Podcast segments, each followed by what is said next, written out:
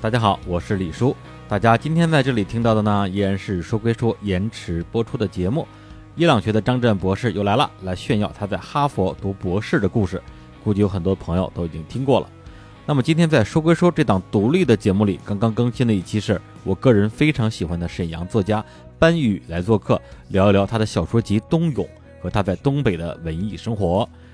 至此为止呢，说归说的前四期节目都已经在日常公园同步播出了。在这个过程中啊，我发现一个现象，就是日常公园的老听众呢，对《说归说》这档节目的评价还是有一些两极化的倾向的。有的人表示非常喜欢，有的人觉得无法欣赏，还有一些非常负面的意见啊，觉得这个主持人为什么总是在挑衅嘉宾？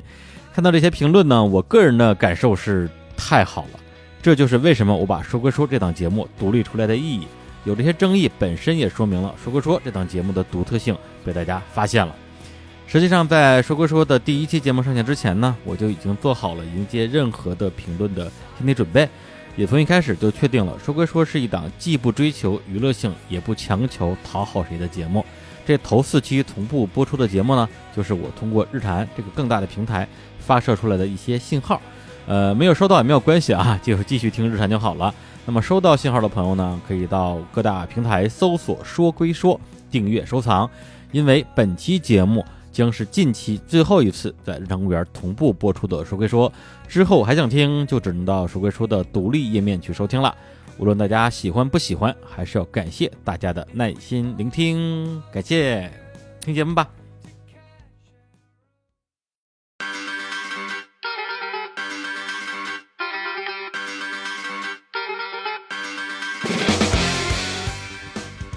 普希金有一首诗说得好，哎，就假如生活欺骗了你，不要着急，不要着慌，找一个博士问问他论文写的怎么样了。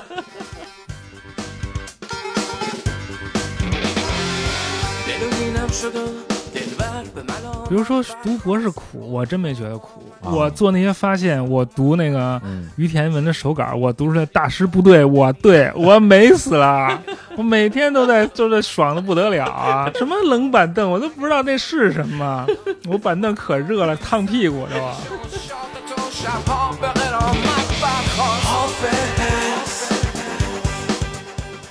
然后我就觉得我应该平摊啊，指哪儿打哪儿啊，那是不是打呀啊，对呀、啊这，个伸哪儿人都不要我呀，对啊，活该。就在。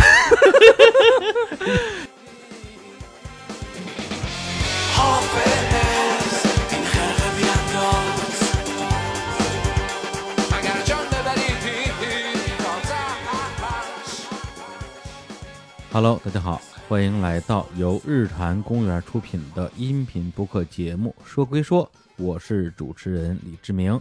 今天我们邀请到的嘉宾是张湛博士，同时呢，他也是另外一档音频播客《天书广播》的创办者。大家好，我是张湛。首先，先介绍一下我们的今天的嘉宾张湛博士啊。二零一六年啊，毕业于哈佛大学近东语言与文明系，取得博士学位，研究新疆和田出土的唐代胡语世俗文书。在博士期间呢，接受了系统的伊朗学训练，对伊朗以及古代世界有通盘的了解。他曾经在伊朗学习生活十个月的时间啊，期间他的足迹遍布了伊朗各处以及丝绸之路的沿线国家。他还曾经翻译了由耶鲁大学的作者韩森所著的一本书，叫做《丝绸之路新史》。同时呢，啊，他还做了自己的一档这个音频播客，就叫做《天书广播》啊，是一个聊人文历史方面的一个播客。呃，之前呢，张湛也曾经这个做客过日坛公园啊，聊过两期，都是来聊这个伊朗。那今天呢，在说哥说这个节目，我们来聊一个话题，是跟他的这个，呃，这叫学术还是学业呀？就是跟哈佛有关系的。人生，人生，人生啊。金穗，金穗，所以今天呢，我们跟那个张湛就来聊一聊啊，就是他自己本人是怎么样成为一个博士的，而且是一个这个哈佛大学的博士。那么呃，首先先了解一下，就是你之前因为是在北京上的这个中学跟大学嘛，而且你好像是那种叫天才班儿，是这么生活呃的吗实验班，实验啊班，实验班儿 啊？那你是十几岁上的大学？十四。十四岁就上本科了对，啊？我是八三年出生，然后呢，我五岁半就上了小学，然嗯后小学期间呢跳了一级，二年级上学期上完之后就去上三年级下学期了，嗯等于我小学六年级毕业的时候十岁，等于我早上一年跳了一年，一共用了五年时间上完六年小学，但是嗯我早一年嘛，就省了两年。然后在十岁的时候就去考了那个当时的八中少年班，我们就俗称少年班，其实叫超常儿童教育实验班。嗯啊，这个班儿呢，就招收的都是十岁的学生，不管你是四年级、五年级、六年级也好，就十岁以以前不到，或者就是他有一个年龄限制，就比得得比那小啊，。不一定在小学毕业，没毕业也行。对对对，你只要是某一年，比如说我是九三年上的，你只要是八三年之后出生的就可以。然后九三年上了之后，上了四年，就九七年高考，考上了北大化学与分子工程学院，就是化学系，相啊，当于、你你学化学的对对本对科对，哦，然后上完四年化学，拿到了那个化学本科学位，又又在北京待了两年，然后就在北大外国语学院上了东方学系的硕士，学范文，范文巴利文专业。其实我那专业名字叫印度语言文学，但是嗯我实际上是去学范文，然后就从这儿开始学了三年。等于十四岁上大学，十八岁大学毕业，中间停了两年，二十岁上硕士，硕士上三年，二十三岁，二十三岁就零六年嗯毕，业之后就去了美国，然后读了十年博士，一六年毕业。哎呀，嗯这个应该就叫学习履历了啊。嗯听人听完之后有很多的感慨啊，一个是之前其实一直听说啊有一个东西叫叫少年班儿，但是一直没认识这方面的人。对，后来就碰见这么一位活的，啊，，这个四年读完初中，然后十四岁上大学的。对，另外就是说你这个是吧？感觉好像前面的这个学业都那么的呃顺利，结果博士一下读了十年， 对对对，遇到了很多困难，但嗯是最后还是克啊服了这些困难，还是读下来了博士。嗯对，那我我我我先稍微想了解一下这个少年班儿这个事儿啊。嗯，对，因为当时他们比如说是在你十岁把你选进去，但是选拔的标准是什么呀？选拔标准是它有三轮考试，嗯就是一般是现在全北京范围内招生，然后可能有一千多人、两千人报名。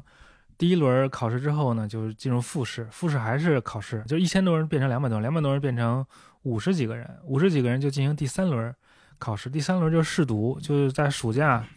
都拉到巴中去，那个住校一个星期，啊，北京八中，对，然后就是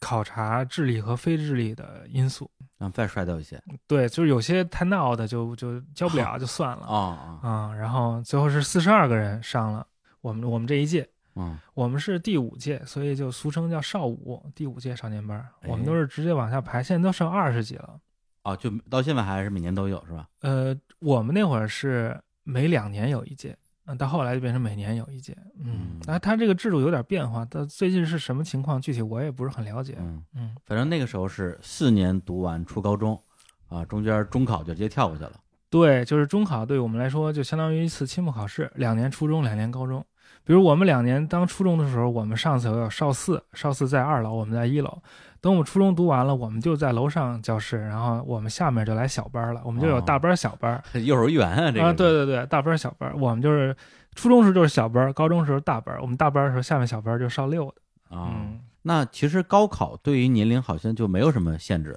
只对要是你参你报名就能参加，是这意思吗？对，高考对年龄没限制，不是说非得多少岁以上或者多少岁以下，年龄大的也能参加。然后关于少年班的话，我有一个嗯，不知道从哪儿来的印象，也可能是一些媒体报道，呃，会说有一些少年班的呃这些小孩儿啊，长大之后好像发展并没有都达到大家的预期啊，有些人可能最后就是就泯然众人矣吧，就大家可能觉得什么少时了了，大未必佳，或者说他们只是这个呃智商比较高啊，擅长学习，但是实际上他们可能都是一些怪人啊，后来不能适应社会。你作为实际的这个班里的人，你有这种感觉吗？我觉得完全没有这种感觉，嗯而且如果是一个怪人的话，他上不上这班儿，他都是一怪人，嗯不是说他上了这关儿，他变成了怪人。嗯，世界上怪人很多，对吧？而且怪人也不是说怪人不能活着，嗯怪人就得死，啊，那是 对吧也没人说要死，对，他就是说怪人也是有生存权利，不嗯能歧视怪人，嗯而且嗯很多很多有些事儿他就是怪人做出来的。对，啊你说那个马斯克那是不是怪人？我那看是挺怪嗯怪啊。而且说什么是小时候天才，大了以后不一定怎么着，嗯，这个也不对。嗯就是那谁大了以后就一定怎么着啊？对，或者说你们作为十四岁上大学的啊，这样一批可以说是什么天才少年嘛，大家觉得你们真是大学毕业工作之后，应该都特别厉害 哎，我们还确哎对实都特别厉害，啊，真的。 哎，一不留神。哎，来来来，啊说说说说比如我那个前桌坐我前头呢，啊，尹希，嗯那个他是八三年十二月的，我是八三年二月的，嗯啊哦等于比我小十个月。我们班第二小，我是我们班第五小，嗯等于他就比别人小一大截儿。你十岁比别人小十个月，那可小好多。啊，对，然后他我们不是读四年嘛，嗯两年高中，两年初中，他就读三年就直接高考了。哦，嗯，读不啊下去、没意思，就我全会了。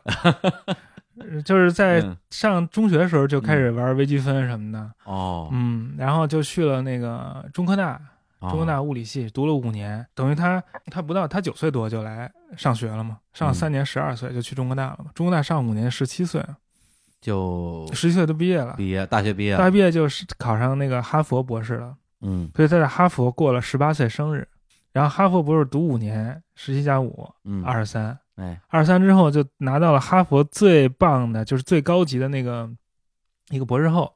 叫 fellow，就是就是家伙，就是哈佛社会家伙。嗯 家伙，对，叫 fellow。那个博士后待了两年之后就，物理系就出了一个职位，他就拿到那个教职了。哦，然后二十九岁还是三十岁就成了正教授，就是最早的华人正教授，哎呀最年轻的华人正教授。啊，就是你前桌，对，这而且现在还跑马拉松啊，嗯还那个、呃攀岩啊什么的，体育什么的也都特好。嗯，我们当年不有一个试读吗？那嗯试读里头不是说考察智力与非智力因素？那是非智力因素咋考察呢？啊就是有一天下午太阳特别大，然后就在操场上走圈儿，啊，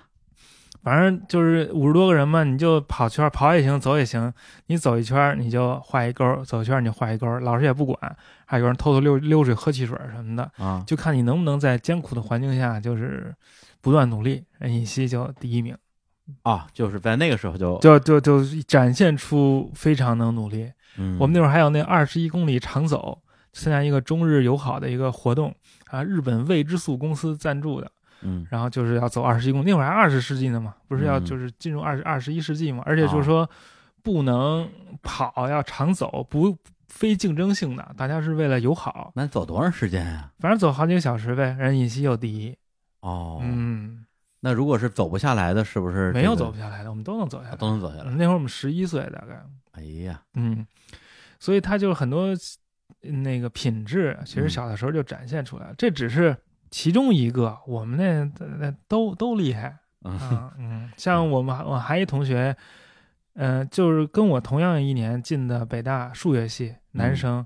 毕业之后去了伯克利，伯克利毕业之后拿了那个嗯伯克利当年的最佳博士生吧，还是反正、嗯反正就是优秀博士生奖，嗯，然后就去了那个芝加哥的一个一个金融公司工作，嗯然后他的能力特别出色，他在那个金融风暴当中，那公司也没有受到什么损失。嗯那后来就成为了这公司的 CEO，嗯，就是他是打破了美国华人在美任职天花板的人，嗯，就是以前前没有华人能当这么大公司 CEO 的那是很厉害了。啊，对。对，之前好像这种都是印度人，嗯，对，就比如在硅谷都是、嗯是印度人，其他都是美国白人啊什么的，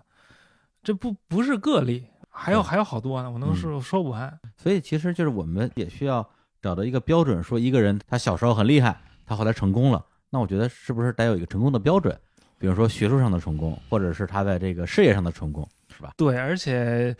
比如说之前老说有一个人出家了，说是嗯中科大少年班人出家了，嗯所以就不行。人家出家了也没什么不行啊，人家伤害谁了，嗯，对吧？人家追求自己精神世界，我觉得没什么不好啊。嗯、我甚至不觉得说出家这个事情是一件不好的事情，是我啊甚至觉得他很可能这是在他那个维度上他所追求的一个目标。对我就觉得各种嗯各各种各样的人生才叫精彩嘛。如果你只是用一个特别单一的标准去嗯评价所有人的生活的话，嗯这个这就就那没人成功了，对吧？谁能按照你的目标来生活呀、那说回到你这个上哈佛这个事儿啊，等于说这个十四岁就上了北大这本科，而且从本科、研究生到这个博士生，相当于换了三次专业。嗯啊，一开始是学这化学，后来学了这个梵文，嗯然后又跑过去学这伊朗学。嗯，就是这两次换专业中间是发生什么样的事儿？啊嗯，这个其实呃有很多人问我嗯到底咋回事儿。然后呢，我因为回答这问题太长时间了，所以就总结出来一个特别简短的回答，哎，就是命运，命运使然。如果具体说呢，就是这样的，就是说，在我大二的时候就选了一门课嗯叫东方文化，就是东语系开的一门选修课。东语系其实就是 呃亚洲各个国家的一个各种语言的一个集合，嗯然后就每个国研究不同国家的老师就都来讲一堂课，讲一讲自己这国家的文化，比如讲日本的，讲埃及的，讲什么古代近东的，反正我听的就就觉得特有意思，然后能了解好多不同的事儿，而且就觉得自己的世界就被拓宽了很多，我就觉得有意思，所以就第二个学期呢，就是我大三上学期的时候，他就继续开了一门类似的课，叫东方语言文字文化，就是不仅嗯是泛泛的讲文化，而是以语言和文字为突破口，嗯每个老师都来介绍一下自己研究的这个语言和文字。我就又上了一下，我觉得又很有意思，还学会那个埃及象形文字“我爱你”怎么写，当时就特别热衷于问每个老师你们那语言“我爱你”怎么写。 哎呀，啊，但我现在还会写 呢。嗯，但是这因这为个后来啊那个暗恋某女生，就一遍一遍在那雪地里 练的。嗯，这这听上去特别像是你那个岁数啊对对会干的事对儿。对对。结果这不是大三上嗯上完这个吗？那我就想继续学，就真的学一门儿这语言。嗯当时就想学那个埃及象形文字，因为他老画小人儿、画小鸟儿什么，觉得特有意思。但是他，嗯我到我大三下的时候，并没有这个课开出来。嗯有就我就发现有一门儿基础范文课、基础范语课，嗯开出来，那跟跟那也差不多，反正都是古代东方的一个语言，我就学去呗，主要是在印度那边，呃就是古代印度文言文，简嗯单的说。对吧？然后呢，我就那个寒假就做了一些准备，然后就上了这个课，然后上了这个课之后，就发现他这个作业量特别大，因为他就是想在一个学期之内，等于上人家两个学期的量，就选把修课是吧？选修课面向那个全校所有学生的。哦，因为这个专业就没有本科生，它是不定期的招一期本科生，比如那个钱文忠就是当年的范文本科生，嗯陆阳。你哦们不知道有没有人听，就是上师叫云中上师也是哦，范文的本科生，但是那会儿我们就没有，所以就得上那个课。但是那个课就觉得那个范文变化特别多，它的名词呢也乱变，动词也乱变，就像万花筒一样，就是猛变。然后你猛变，你就得记，就把那变化都记住，记住之后你再要认，嗯就是出了一个词儿，你就得认这到底是哪个词儿变来的，它是从为什么这么变，然后词儿和词儿之间如果接触的话，它那个接触的部位还会变，反正就觉得特有意思。接触特的部位，比如说那个一个词儿是以 us 结尾的，嗯，后面接的一个词儿是以浊音开头的，那 us 就变成了 o。哦比如说南无阿弥陀佛，就是南无阿弥陀佛念南无，别人本来应该念 namas，就类似这哦种，它会有一种语音变化，而且是有规则可循的。然后就感觉像解谜题一样，像做数学一样，就特别的觉得带劲上瘾。嗯然后学完这个之后就，就认识了那个教梵语那老师嘛，就是我后来的导师。啊，嗯，但是并没有想要转行，但是之后就还继续跟那个我那导师学范文，但是也没怎么太学明白。嗯然后我大三暑假，就大三结束那个暑假，那会儿就应该开始申请美国大学了。我们那会儿申请美国大学还不能网上申请，嗯我们只能在网上给那个美国大学写封 email，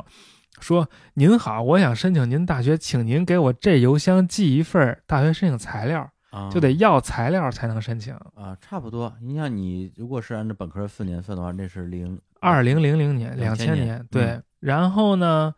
呃，我当时那会儿北大外头还是飞宇网吧一条街呢，啊，对，飞网吧啊很有名我。还租了一个信箱，就准备接那材料。后来我一中学同学跟我说，要不然你别申了，我们那个大学毕业以后玩一年再申。我们家那个有一套房子空出来，到时候咱就可以住那我们家那房子里去，然后可以就是那会儿还没有缝儿年这么一说，gap 嗯 year，、但是就那意思就 是我们来缝儿一个，反正玩什么呀？该想干嘛干嘛呀。不是，但是人家该毕业全都是什么这个环球旅行，你们你们在北京弄一个房房里待着，你管我们干嘛？ 我们每天上网打星际也行啊。那嗯那，实际上呢？是你别急啊。然后我就说，确实我好嗯迷茫。嗯我学化学，我也学的不明白，我也学的不好，我也不知道为啥要学化学，我也不知道为什么还要继续继续学。然后就是哦我一朋友跟啊我说，我在十八岁的时候就经历了中年危机啊，啊，哎，就是你你不喜欢化学，也没有特喜欢，也没有不喜那欢，你反当正时为什么考化学呢？就觉得我妈是干化学，我从小就接触化学，我数学啊物理都不好，就就化学还学得凑合。啊，我四岁半就会背原子周期表，哦，啊、还会原河外电子排布在十三路公共汽车上公开展示 啊、哎，那你们少年班会有这种理科对文科的这种这个怎么说鄙视链吗？呃，是有的，而啊且就是说我，比如说你如果学习不好跟不上，就把你分流到啊普通班，比如文科班那种，啊就会觉得好像文科就是学习不好的人、学不下去的人才啊学的事儿。但是你们班里也有考文科的吧？呃，考文科的文科有，专业的呃但都不是当年直接就考，比如说我们有保送到浙大中文系的，也有后来考上嗯北外的，但但比如说考上北外的是第二年再考的，嗯都是不是直接当年就考的，啊因为当年我们就是理科生，都是理科，全班都是理啊，科，全班都都是理科生。对对对，哦，明白了。嗯，对，等于说那个本科快毕业的时候就迷茫了。迷茫了，然后就正好有这些机会，我说那挺好，不就就是就可以不要材料了，可以嗯那个玩了，然后、哎岁数是小，嗯，然后那个，因为我也学这范文嘛，我觉得挺有意思的。然后还嗯还还看过那哈佛神学院的网页，说那嗯能不能去那儿啊？反正后来就就没申请。等到十一月份的时候，我妈还有我小姨什么的还跟我说：“你现在申请还来得及。”我说：“才不申请，不申不申就不申。”那会儿我 GRE 什么的，那托福都考完了，啊早就考好了。我考 GRE 的时候还不到十六岁，连身份证都没有。然后就逆反了。呃，然后后来就本科毕业了嘛，嗯毕业之后跟我说有一房子住那同学，人就找一找一挺好一工作，人就上班去了，人就根本就没理我这茬儿。嗯，哥们儿给你晃掉了。，对，然后我就在北大周围燕东园租一地下室，啊，自己租了一个。租一租一地下室，开始我的北漂生涯。你北什么漂？然后你啊我北在京北人。北大漂，嗨，对，然后就在北大里那个瞎听课，等于我就自己给自己安排了一大午。我那个毕业之后那那一年就自己去旁听了俄语课、阿拉伯语课和日语课，同时听三门语言，啊还上梵语课，还上什么文学课，反正就觉得想想听啥听啥，想学啥学啥就特爽。这些都是必修课还是选修课呀？这些都是全校的选修课，但是我那会儿已经毕业了，我哦但是是作为一个社会闲散人员、啊，去北大硬蹭的。但是也没人管。对，也没人管。然后我那个阿拉伯语上了一学期，还得了九十八还是九十七，啊后，来还第二个学期还转去那个阿拉伯语专业去听他们的课。你连这个学校的学生都不是，凭什么参加考试啊？ 呃，这这这这说来话长，我就不就做了一些非常规的那个哦操作，这太奇怪了嗯这个嗯，嗯非常规操作。啊，呃，对，然后就，但是我那一年是理论上是应该继续申请美国大学的，对啊就说等于是我自己给自己放一年假，嗯还是申请美国大学读化学博士。但是二零一一年九月十一号出了一件大事儿，哎，对吧？就是美911国对，所以那年其实我申到了一所美国大学的博士全额奖学金，叫俄克拉荷马大学。哎呦，然后呢哎，那时候本科毕业吗？对啊，哎为什么本科就就直接申博士啊都了？都是本科毕业直接上博士，哦，哎呦，这这，嗯，直接就是呃学理科都是这样。嗯，申到之后，但是我成绩也特别烂，所以就申到的不是什么好学校。哦，但是最后就申请签证就没有拿到，就申了去签了三次。因为九幺幺事件之后，美国签证政策就有一个变化，就是只给很少很少的人嗯，签证，除非你特能说，对你之后的那个回国不在美国待着有特别那个明确的说法。啊，反正就没拿到签证。就怕你们就是在那边儿最后就赖着不走了。总之他们就就想卡人，今年就是指标特别少嗯，大概就那意思。最后就没拿到签证之后呢，就决定不再申请化学了，就是要去去考那个我在之前跟着学范文那老师的研究生，就学范文去。这老师叫段晴，嗯然后为这事儿，我我我爸我妈不太理解，就这什么玩意儿，这学的这啥呀？我爸说你学这个能为国家做啥贡献呀？嗯啊灵魂拷问了，对呀、就比如说国家受到敌人侵略的时候，你这专业能为国家做什么贡 献？啊念经烦死他 们，我会讲范文。我啊我会念经，我烦他们，我就每天大喇叭念经，让他们烦的够呛， 精神崩溃人家听不懂，啊， 是啊，除非跟印度打 仗，对啊，呃那也不行，印度人听着还爽呢，这加 持，跳起舞来了。对啊对对，加血了变成， 呃相性相合，啊对不行对，所以后来还跟我们老师那个进行一对话，就说学你们专业到底能干嘛？啊，你爸妈给你们老师我这个妈，我啊妈，然后我们老师也不、不含糊，我说追求真 理，然后我妈就没词儿，得追去吧，嗯，然后等于毕业一年之后，就是在北大乱听课，然后嗯那个暑假就是被拒了三次签证，就决定第二年要考研，啊然后还得考，对，啊当然要考研啊，哦对啊，然后就从地下室也换到了一个地上室，就换了一个，就租了一个居民楼里，然后就准备考研，还自己上考研班儿，然后就考上了，然后再过了一年，等于十九岁考研，二十岁开始上那个范文研究生。二十岁才上研究 生，对对对，太晚太太晚了。太晚了啊。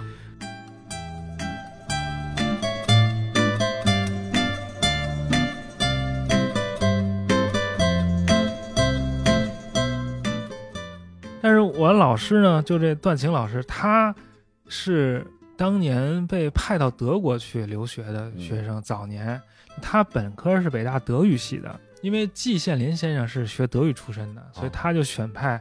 德语系的学生去德国学那套东方学的东西。因为都是用用德文嘛，我们专业就是分上流社会和下流社会。哦您德文六，您就是上流社会；您德文菜就是下流社会。那你呢？我当然下流社会了，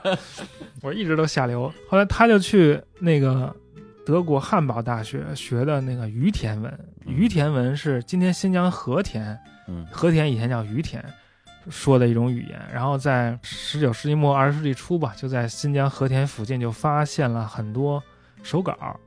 就是从地里挖出来好多呃纸，纸上写的就是不认识的语言。那后来就说这是于田文，后来在敦煌也发现了一堆，然后就有一堆外国人研究这个，所以我我这老师段晴就被派到德国去学这个于田语，然后就真就学的特好，就四年就拿到博士学位了。而且还拿了一分儿，就博德国博士还得给评分儿，从一分儿到五分儿，最高分儿是一分儿哦，啊，拿了一分儿就回来了。这就比你强啊你！比我强多了，那当然了。然后他回来之后，我就跟他上那个范文课嘛，他就跟我说，他就给我设计，就说你别老就是只干这范文，要不然你做点这伊朗学的东西，因为于田语是算伊朗学的一支。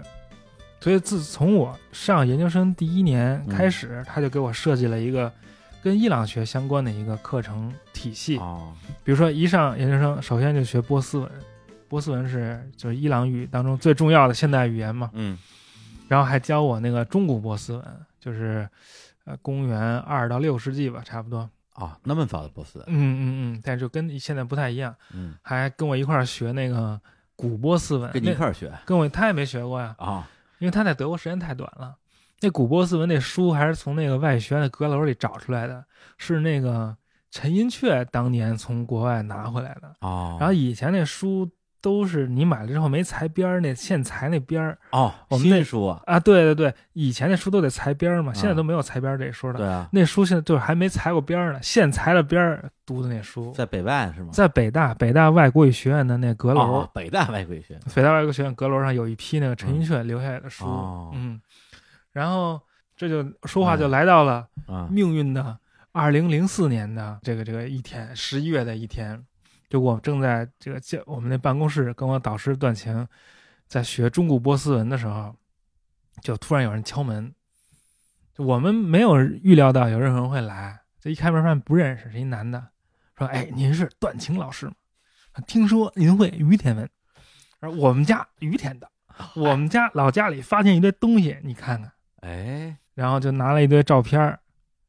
然后我们就这课就不上了啊，然后就开始看那照片儿，就把我打发倒了，你走吧，这今儿今儿没你事儿没你事儿了啊，看一堆，就突然那大部分都是于田文的，有点汉文的，啊，但是还有一件特别完整，特别大，就四十几厘米长，二十几厘米宽，三十厘米宽吧，就相当于两张 A 4纸那么大，上的是那个希伯来字母的，就是今天以色列那嗯那个用的犹太人用的那种字母写的一一个东西。然后我老师又不知道这是什么，啊，他也没看他到，们还不知道是什么，然后就跟我说，要不然就让我啊，说啊什么你你做这得了，你估计就是圣经，你那圣经对一对，查一查，一下就就解出来就完了呗。哦，后来说，我就当时很懵懂啊，我说啊，这是啥？不知道啊，那你让我干就干吧。结果过两天又来信儿了，就因为我们北大外国学院，它那语言设置还是挺齐全的，有希伯来语系，哦，有人有懂希伯来语的，人家懂希伯来语的人一看说这个压根儿不是希伯来语，是希伯来字母写的，但并不是希伯来语。哎，就好像你拿英文字母写 A B C 写的，结果你写的是越南文，越南语你一看，你比如说不会英文的人啊，嗯，我看到不是法语、德语、芬兰语，就以为是英文呢。拿到真正懂英文的人一看，说这不是英文，这是芬兰文。比如说，或者汉语拼音对对，比如说是汉拼音，对对？吧？它是那文字，但它写的不是那语言。嗯，它是什么语言呢？是波斯语，是用希伯来字母、犹太字母写的波斯语。那这个资料是不是就很珍贵了？嗯、对呀、这就厉害了。但是怎么知道它是波斯语呢？就因为当年斯坦因曾经在一九零零年、零一年的时候去和田考察过一次，他在考察过程中就得到了一件跟这很类似的，但是非常残破的一件，就是希伯来字母写的波斯语的信件。然后呢，就这件东西明显就跟那一件是有关系的，但这哦件是很完整的。啊，老师就说那个，那这就归归你了，你给你给整整吧。哎呦，老师真大方，啊，对，老师就特大方，因为啊我前一年学了波斯语嘛，那一年正好跟一个西北大的老师在学那个阿拉姆语，就是也是古代近东那种语言，就跟希伯来语很像，嗯，就也是用希伯来字母的，等于我就又会希伯来字母，又会波斯语，但都是非常初级的阶段。啊那我就开始整这一件东西，对，最后整出来是个啥呀？整出来就是一一封信，啊，就一封信，反正信里写的是信里写就是先说你好，我好，大家好，我收到你的信，我们都很好，我们从远方感到很感恩，感恩，感恩，感恩。然后呢，就说你说的这个礼物很好，然后就说我给谁送了什么礼，我给谁送了一个什么礼，就是列了几几个礼物清单儿。但那礼物清单里面那个具体礼物的东西，好多词儿都不认识，不知道是什么。比如说有一个词儿叫 “li kin”，“li kin” 就我就不知道是礼金吗？是中文吗？不 知道，中文，就真不知道。听着像日语然啊，对。然后呢，第三段就说我给你寄了好多信，但是呢，哈这个其他地儿的情况都给你写了，但这喀什的情况我没写。我现在告诉你，喀什出了个事儿。啊，喀什这词儿认出来了，哎，对，喀什出了什么事儿呢？说在喀什的吐蕃人都被杀光了。哎呦，然后呢，如果他们要钱的话，你就赶紧给，不要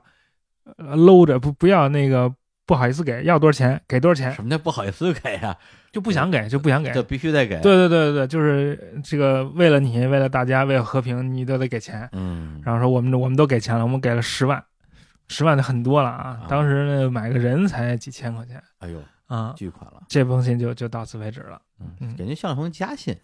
对，就是在于田的那个犹太人社区当中，就这儿的于田犹太人给另外一个地儿的犹太人写的嗯一封、一封就是事务性的信，那他为什么为什么用波斯语来写呢？因为他们是讲波斯语的人啊，哦，所以说他们这是讲波斯语的犹太人，对他们是讲波斯语的犹太人。哦，等于说，这封信是讲波斯语的犹太人在古代新疆写的信，所以它对于犹太人的历史非常重要，嗯对于波斯语的历史也非常重要，对于新疆古代的历史也非常重要，那这个我觉得他这个史料价值就就极高了，就极高了极高，而且它极为完整，啊，这很很难得有那么一封完整的纸，嗯因为我们都是破纸片子，弄点儿小嗯碎的就不错了。对，居然落到你手里了，那落我手里了啊！二十三岁的懵懂少年哎，就把这个，当时有很多人帮我啊，嗯，你像呃我，我先得找这个一些蛛丝马迹，我得找可以着手的地方开始研究嘛。先从国图找了本书，从那书里面找了个那个重要的参考书是法语的，中国根本没有，还请了一个一个那个教授从美国过来访问，给我带过来的。然后那我那我那会儿那法语也不灵，我那法语还没我波斯语好呢。不是你那时候到底会多少门语言？就是他这会语言不是说一会就全会了，啊他都是一点儿点儿会的。比如说法语，他就、嗯就跟那银行卡似的，啊，我比如说我有几张银行卡，但我每张银行卡里有多少钱，它那钱可以不断增长，我也嗯啊可以办很多张卡。余额不一样对对对，我那法语那卡是有了，但是卡是有的啊卡是有了，卡办好了， 啊但我那钱就是有点儿有点儿欠费，啊，但比我那德语那个余额多。这这都比德啊语强 对，对对，那我你那是下流社会我 确实不行不行。然后就就就研究就把那个这个信就到底写什么，就是基本翻译了一下。我还跟一个波斯语老师合作，因为我自己当时波斯语也不灵嘛，俩人一块儿弄的。然后就以这封信为那个为叫写作小样儿申请的哈佛大学。哦，就是说，在美国申请博士的时候，你都得给他一个写作样品，叫 writing sample，就是你写过的论文或者你发表过的论文。但是小小朋友就没发表过论文没关系，就是你上课课程论文，你就给人看一看一篇你写的东西，嗯然后人家在在，但我没有拿英文写过论文，对吧？我就嗯写了一篇关于这封信的论文小样，然后呢？寄给我寄给哈佛，因为当时就是说要去哪儿，呃那个继续升学嘛，就没有什么选择，因为这伊朗学太小了，基本上就只有哈佛一个选择啊、啊，那个时候其实你就已经确定要继续学伊朗学这个方向了啊是因为是研究生毕竟学的是梵文嘛，啊对，就按是理研说究你应该继续研研究对，印度文化，啊是我研究生一上不就是老师给我设计了一个伊朗的那嗯个课程嘛？对。就那是那时候你梵文还在继续学吗？再学再学、也在学啊，因为范文算是基础课，就是范文是它体系比较完整，学伊朗都会范文。比如说，我不是研二的时候就拿到这封信嘛，当时就已经产生了要去哈佛，呃，读博士的想法。哦，然后还给我那个老师写过一封信，就是我在哈佛导师写过一封信，就是说我有点想去你跟你当博士，我你看我，但是我学了好多语言，开了好多张卡，每张卡里余额都特少，我说我都不知道在干嘛，说你能不能给我点什么建议？然后那老师就说，那个你就学好波斯语和梵语就可以了，哎，剩下的之后再说。还真回你了，啊，对对对，然后呢，结果没好好听他，我那波斯语也不行，我那梵语也不行。那你干嘛了呀？ 我反我反正我有卡，比那没 卡强，对吧？嗯，啊，打是星际来卡对卡多卡、嗯卡多加布卡多，嗯，然后那个就靠这个这封信就申请那个哈佛大学，然后我那会儿没钱，嗯，那会儿我教小孩三十五块钱一小时，叫什么呀？就是陪小孩做作业呀、写什么作业呀？写中学作业，陪俩那个韩国小孩儿兄弟俩啊上国际学校，我就陪他们做作业，一个小时三十五块钱，一周工作九个小时，在在哪儿的时候？在北京，啊在北京啊。啊，本来是在那个建祥桥那儿，后来人搬家去望京了，然后我每周去三次望京教人家不是你打这个工的赚这钱干嘛用啊？吃饭呀，吃饭。对呀你，研究生的时候家里不给你钱啊了？就不想要家里钱呀，我要独立生活呀，哎呦，啊，怎么人样？人小志气高啊！对呀，那都二十岁 了，怎么还往家里要钱，对吧哎，？ 你这这话招人讨厌了啊！啊， 对吧？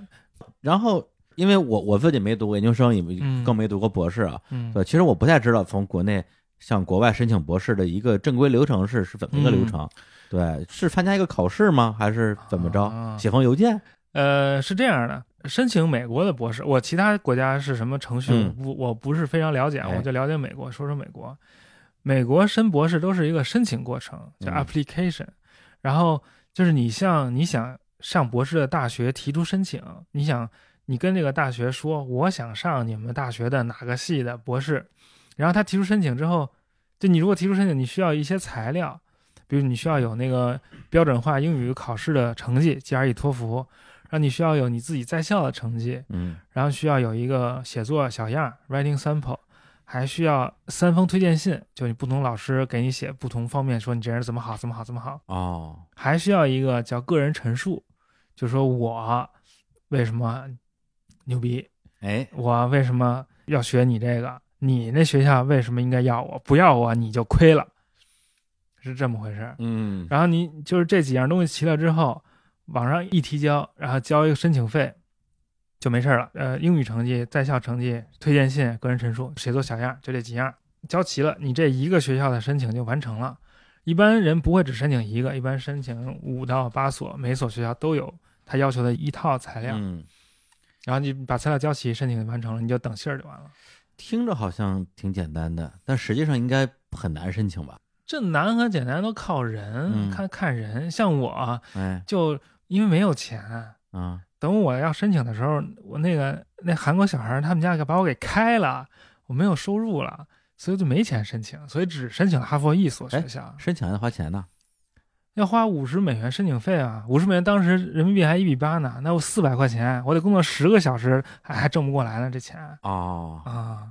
那很多钱。所以就只申请得起哈佛一个学校对，那会儿我们研究生还有月钱，每月发两百九十九，好像啊。对，那时候研究生是发钱的，我啊，我对啊，对，发月钱就发几百块钱，根本就不就不行，反正就钱很少，啊之所以嗯就只能申请哈佛一所。那你觉得最后你被哈佛录取，主要是因为你那个那封信啊，对，那封那封信太牛逼了，那封信啊？对啊，对，因为其他的你说英语好或者什么之类的，大家大家英语英语好的人多了，就关键是我也说了，我到底要干什么。比如说申请那个美国大学，并不是要告诉美国，比如说我申嗯请哈佛，我不需要跟哈佛说，哈佛您真是一个好大学，哎，嗯所以我想去你那儿。人家哈佛说谢谢你，我知道自己好。 你得说我要干什么，我就要干这事儿。嗯但是恰好呢，你们学校就有一个人是干这事儿嗯的，所以我就要跟他去干这事儿。但是恰好你们学校还世界第一，这跟我一点关系都没有啊、嗯，或者说你们学校有人在干这个事儿，同嗯时呢，这个事儿我我能干好，所以对你们需要我，对，我是怎么说？我说，古代伊朗跟中国有很多关系，然后研究伊朗呢，大部分都是外国学者，他不懂中文，但中国学者也对这伊朗跟中国关系有有兴趣，就是丝绸之路嘛，实际上，但是他们不懂伊朗文，伊朗语不懂。我作为一个中国人，我就哎，甭，我就把这中间这空我给占上了，我又嗯懂中文，我又懂伊朗语，我就牛逼了反正这得卡一掏，啊！对，不是卡多 嘛，哦，卡多，对啊对对，我那卡还不算多，我后来还还继续办卡呢啊，嗯要不然叫卡单呢， 啊，真的是，嗯跟嗯，卡干上了，嗯，然后就然后就就去了。啊，对，人就就等于就发 offer 了嘛，就让嗯我去了，对，因为你当时就决定学这个方向是伊朗学方向，嗯，所以以还真的是说你想学这个方向，只有哈佛有，只有哈佛是对最适合我的，所以你既没法儿选择欧洲的其他学校，也没法儿去美国其他学校，所以你其实没有什么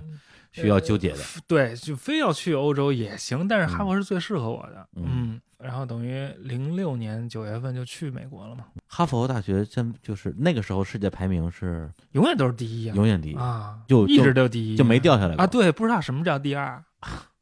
哎，差不多得 了，你这个真的真的真是这啊样，嗯，对。那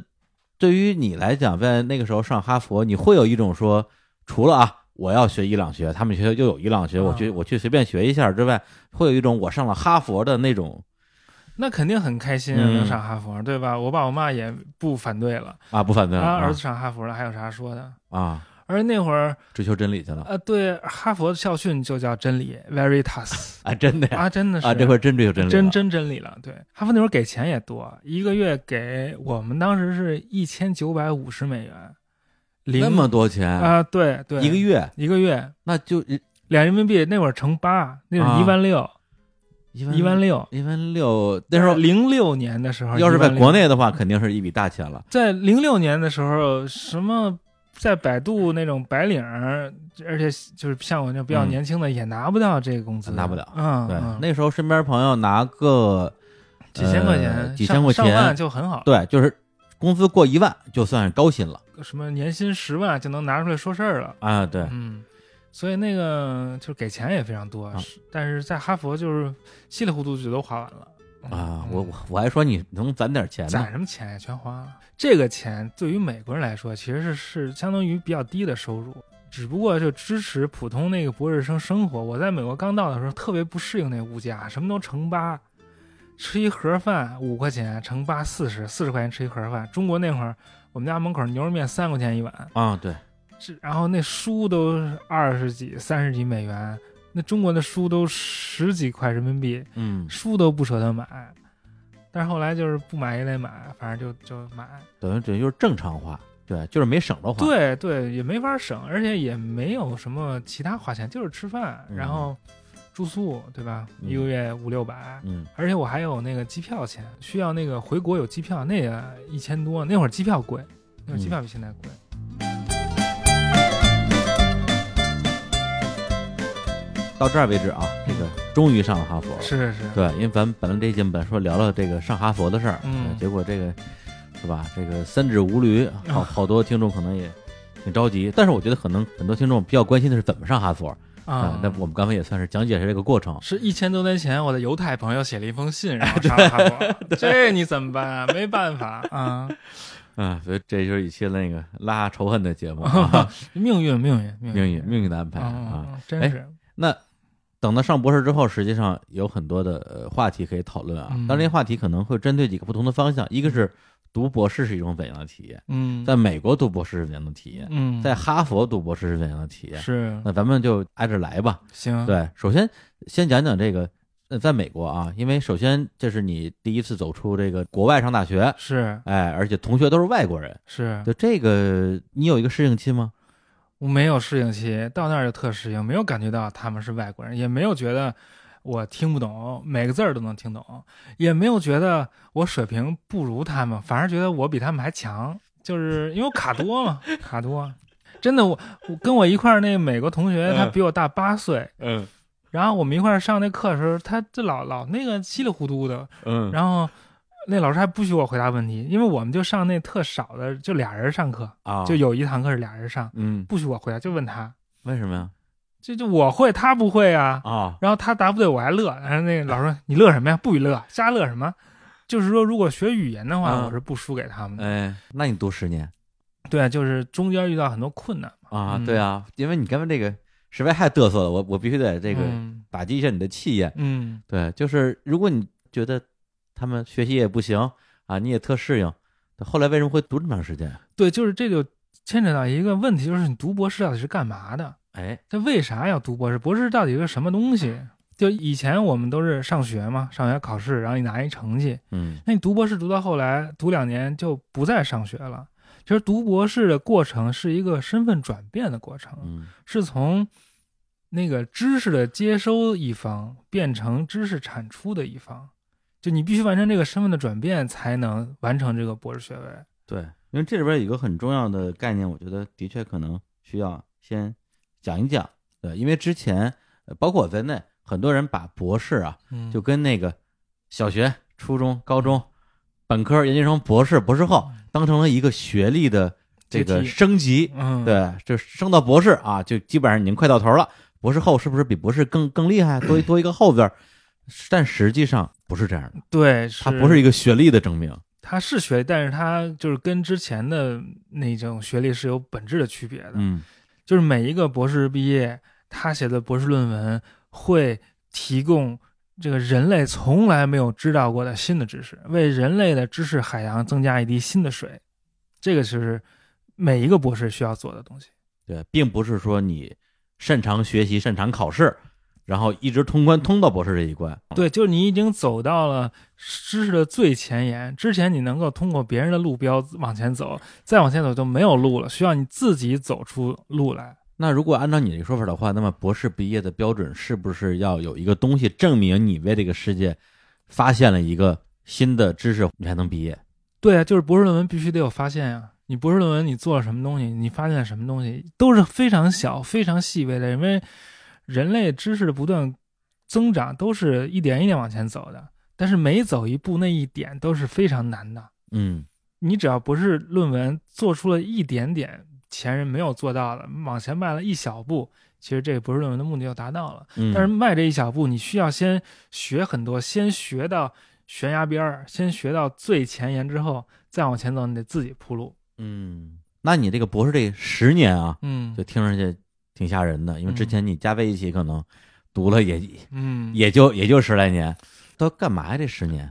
我在哈佛就是过得比较爽，然后呢，我也爱学，爱发卡，嗯爱刷卡，刷卡、哎不是刷卡，爱办卡，办。卡，然后呢，就是也不想毕业，也没有那个特别强烈的要毕业。又开始了。我认识的国内的这个博士，全都是想毕业毕不了业，好多就快、都啊快跳楼了。后来也想毕业了，在八九年的时候就想毕业了，而且我学的比较多，嗯我先在哈佛待了两年，我刚到，我刚申请到的那个哈佛奖学金的时候，他就给我，他告诉我，他说我被那个哈佛燕京学社选为了一个什么哈佛燕京学社的那个奖学金的。燕京学社，哈佛燕京学社就是嗯一个哈佛的学术机构，嗯嗯，就支持中国人的。然后这哈佛燕京学社就说给我三年半的钱，就这三年，一般的哈佛学生是有两年的全额奖学金，然后两年教课，然后只有四年了嘛，最后一年给你奖学金，让你最后一年可以完成你的论文，五年毕业。哦，这个哈佛燕京学院就说，给你三年半的钱，爱干嘛干嘛，先给你保证了。等于我前两年就完成了那个学业，学博士需要几个阶段，先需要修课，把课修满，嗯就就是要上两年的课。上完两年课之后呢，要过一个博士生资格考试，拿到这个资格考试之后，你就有资格写论文了。啊，有资格写论文，有资格就成为了博士候选人，就博士生是资格考试之前的，拿到候选人资格之后呢，再进行论文的开题报告，如果你之前那个资格没拿到的话，怎么办再重新考再拿，啊？嗯，然后开题报告之后，你你就是只剩写论文了，写完论文就可以毕业了。所以我头两年先完成了我那个学业，我就学了一些语言。第三年我就觉得，我作为一个伊朗学的学者，我没去过伊朗这事儿说不过去，哦，所以呢，我就决定自己以个人身份去伊朗学波斯语。但我拿的是哈佛燕京学社无条件给我的钱。那是第几年？第三年第三年就一个月两千美元啊，伊朗上下待了差不多一年，差不多一 年，然后我也有钱，我也不用干活儿，然后就所以这个钱就让我培养了一个伊朗学家，哎呀，嗯，然后我等于这个三年就结束了嘛，嗯等于我又回哈佛了嘛，回哈佛其实就跟重新开始一样，就我又学了一堆语言，又上了两年课，为什么要重新开始？因为我就是因为我们学伊朗学，伊朗学那个很大，嗯然后呢，里头语言很多，然后干这摊儿的人呢，人又很少。就像我老师呢，就是什么都会。那个伊朗语是一组语言，嗯分那个东西两支，分古代、中古和新，就是分那么一大堆语言，大概有十种吧，古代的。然后我老师就在我第四年、第五年就开了其他的古代伊朗语、非常重要的课，我就继续上那些古代语言的感课，觉跟和那个黄药师学学武功一样，比如说他会的多，你学的也多哦啊，。对对，因为我老师呢号称是伊朗学界皇帝，皇帝皇帝。对了，我到那时候，我们有四个同学，有一大师兄，有一二师兄，还有我，还有一个我那同学，嗯，就是排下来，我就相当于伊朗学三太子。为什么是三太子？我大师兄、二师兄啊，嗯啊啊，三太子。对，但是那个我那老师就是伊朗学十八般武艺，样样精通，就是每一个领域他都做出了不可替代的重要的巨大的贡献。每一个领域每一个领域真没办法。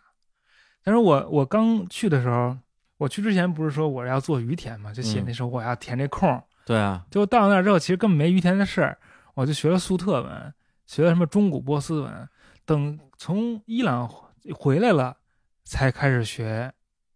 于田文，从哦从零开始学的于田文。等于头几年其实你一直在写在学一些这个古代语言，对，就是学伊朗古代语言。嗯然后回来之后才开始，从第四年开始才学那个于田文。粟特不是在中亚那边吗？对呀、这都是伊朗那一大片嘛，那一大片啊啊都都有关系嘛啊，对，就曾经也是在那个波斯帝国的那个对对对辖区嘛。是是是。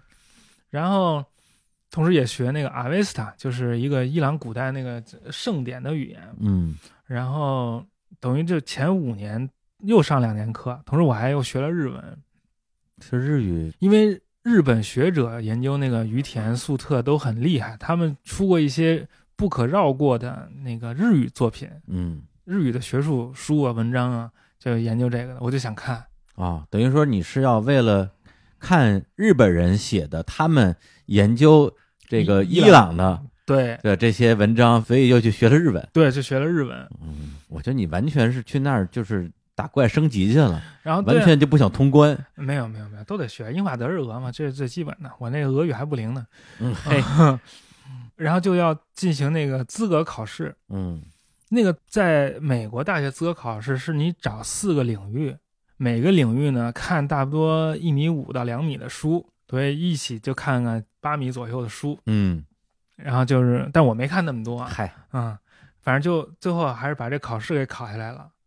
是四个领域是吧？四个领域。你是我四个领是域啊呃于田语，然后粟特语，然后摩尼教研究，摩还尼有教还有这三个都是跟我导师的。还有第四个就是古代欧亚，呃，前现代的古代欧欧亚就是比较泛的，是这是嗯跟哦那个、那个欧立德老师，然后欧立德老师也对我非常那个宽容，啊然后考试的时候第一次考试还失败了，就是当嗯时心理状态不行，就是特别紧张，写不出来。那考试是答卷子还是写论文啊？答卷子，答卷答子，卷子啊，它不同的系是有不同的考试方式，有的系是说给你一道题，给你然后让给你一天时间，二十四小时让你写一篇文章。嗯有的是给你几道题，让你三个小时之内写完文章之后再去面试，再跟老师口头考聊试；聊有的是只有口头考试，直接就只口头考试就不一纯样聊。对对对，我们是三个小时考试之后再加口头考试，我那口头考试都没啥问题，反正该懂的都懂。但是我当时写作有些困难，就是写不出来，特别害怕，心理上有嗯有点坎儿为。什么写不出来啊？是语言的问题，还是你怕自己写错？就是这个，我写作从小就有问题，我上小学时候就有问题。我上小学时候，那个小学语文老师说让写一件事儿，哦，我就觉得人生就像一条河流，从开始到结束是连绵不断的，没法儿说什么起因、经过和结果，你没法儿从一条河说这河是从这儿开始流的，从这儿开始结束的，我就不懂什么叫什起么因叫结果一对一件事儿，你知道吗？就小我学觉得就我顿悟了啊。对对对，我就我一个小时也是一件事，一分钟也是一件事，我一生也是一件事，嗯，我就写不出来啊，我就面对那个嗯漫长如河流的人生就非常困惑，对，所以就造成小学这了么装这么装逼了啊。嗯，然后我小学还嗯去马甸儿那双秀公园儿，啊，那公园儿对我写完去过啊，然后回来之后要写写在当堂写作文儿写，游记啊，呃对，写游记，然后我就写什么我们骑那个。什么自行车，天嗯空中自行车，对然后谁还头被树撞了一下，然后大家就都乐，就老师就看我都，哎，你怎么平常不会写，今天写那么快？你嗯你是写完了吗？我说写完了，然后老师拿走就念，然后一念大家都乐，然后那个老师说你这写的不行，然后我重新写，然后我又去了一趟。嗯，去一趟之后也没啥感悟，就抄了一堆作文选，然后老师就划线说：“你这写的好，你这写的好，你这作文选全写的好。” 哎，然后就就等于嗯被那个小学教育搞得什么是好，什么不，其实是写啊，出来对对对让大家觉得哈哈一笑，其实那个文章反而生动，反而好。对，啊就是你对于这个写文章这个事情的一个标准，嗯其实是有点混乱的。嗯，所以一直就告诉自己说，我不会写文章，我写文章不好。但是对很老多年师说你这文章这个写完之后没有文采，对对啊对，没有教育，育意义，对对对对，就没有文采。然后很多年之后，到了人到中年才发现，我写文章特牛 逼啊，特别牛逼。你就怎么发现的一一点文采都没有，就是写干货，就嗯贼干啊。嗯，就就是写写论文时候发现的，对对，是就是明白了写文章到底怎么着好，怎么着不好，就不嗯用被那个之前的标准束缚了。嗯嗯嗯，就是言之有物就很好嘛。嗯嗯。但是你考试那会儿的话，还没有突破这个，而且也是英文，然后就会越写越害怕，每写一句都觉得有怕有错，就觉得哦写一句删一句，写一句删一句，就写不下去。但是还是在老师的帮助下，后来又考了一次，就把我叫到他办公室里考，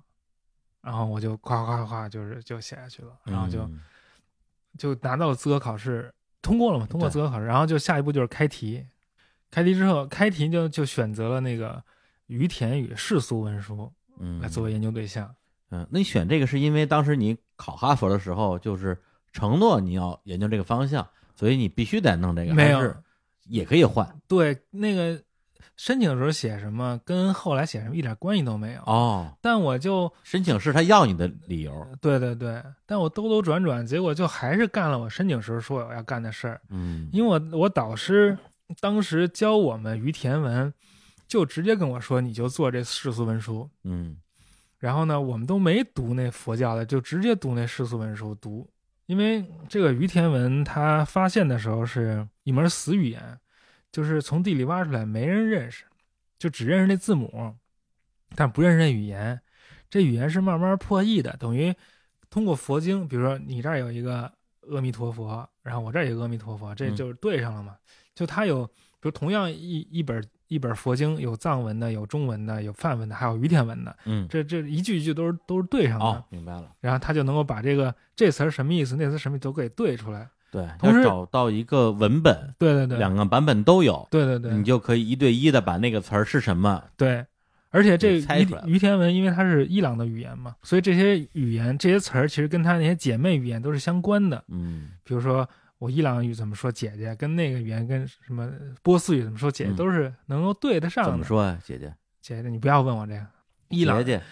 波斯语叫什么好哈的，但是于田语我一下想不起来，哎呀，嗯嗯白研究了。因为我们那个不研究这个，我们是做那个世俗文书的。嗯，你要说那个政府怎么写公文，我能告诉你，啊，那你说说什么什么斯巴塔苏达詹姆达帕利什么什么，就反正啥是意思啊？就是一个叫苏达詹姆的官儿这样命令道，哦，嗯，反正你这说我也听不懂。反反正就这我会。呃，说什么呢？就是说他研究那个语言本身这词儿啥意思，那词儿啥意思，已经研究差不多了，研究一百多年了嘛，字典也出来了。嗯然后呢，这些佛经其实也都读过一遍了。但是除了佛经之外，它还有好多那个世俗文书，就是什么公文啊、信件呀、什么契约呀、借条啊、收据啊，就这些东西是没有那个同平行的其他语言的文本对应的，所以你只能愣读。你要想读明白这些世俗文书的内容，你就得对当地的那个历史和政体和那些体系，就是行政管理体系比较了解。嗯，才行，就是需要一些背景知识，你才能读得懂。哦，然后这些背景知识呢，很多都是跟唐代有关系，跟中文有关系。所以我正好作为中国人，有这个啊得天独厚的条件。终于有优势了，哎，对，中文用。所以，就老师就让我我做这个。当时读的时候，很多句子都读不懂。他有的时候这句子读得懂，但他不知道这句子说搁这儿干嘛用的，什么意思。就是他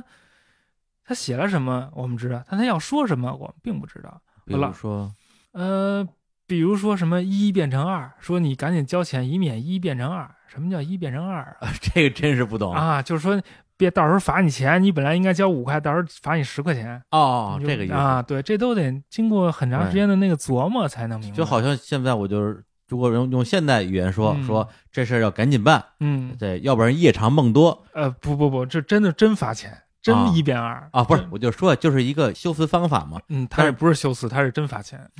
我说，如果外国人看你中文说夜长梦多，还得琢磨一下什么叫夜长梦多。啊对对对夜长梦多跟罚钱之间什么关系？嗯，对，呃，所以就我老师就读的时候就就经常说嗯这句没读懂，但是你以后会弄懂的。嗯，然后我就啊，嗯结果到后来我还真弄懂了，就好多我都弄懂了，所以后来就开始读这个世俗文书嘛，然后就自己开始那个，就是遇到的困难比想象的要多得多，嗯，因为之前那个野心非常大，就想博士论文就把所有世俗文书全都弄一遍，所有这个量多大，嗯所有的那个于田出的书就几百件嘛，就是相当于几百封两三百件儿啊两三文百件，篇文章两三百件儿文件，文件，嗯嗯，嗯一个文件里边大概是就是是有多的十几行，少的几行。听着好像也不多，感觉听好像你只要把这个语言弄通了，就能都懂似的。对，，听着不多，但实际上，因为它每一件儿都有问题，每一件儿首先这字母是啥，有的就没读明白，嗯，字母是啥，然后这语法也有问题，这词汇也有问题，这你你把一件儿完完全全全弄懂了，嗯就都非常难。然后，其实因为之前我不是要学日语嘛，就为什么？就因为有一个日本学者叫吉田丰，他就特别特别厉害，他是做粟特语的，结果他还入侵到我们于田圈儿，哎，然后他写了一本小书《绿色封皮儿》，我去。零七年去日本拜访他的时候，他还给了我一，他这就把这本书送给我。那会儿我还不会说日语呢。他这本书就研究于田与世俗文书，哇，他就把这个世俗文书就分组了，就是以前这个世俗文书啊，都是比如说英国来挖一圈儿拿到英国去，瑞典来挖一圈儿拿到瑞典去，俄国人来挖一圈儿拿到俄国去，他们都是按照那个俄国图书馆收藏那编号一号、二号，那都是图书馆上随便编的，他也不懂那文书是啥呀，就按那号儿发表的。嗯但这些文书俄藏的、法藏的、英藏的、瑞典的，都是从一个地儿来的，或者就是或者都是从这于田这地区来的，对，他们之间是有联系的。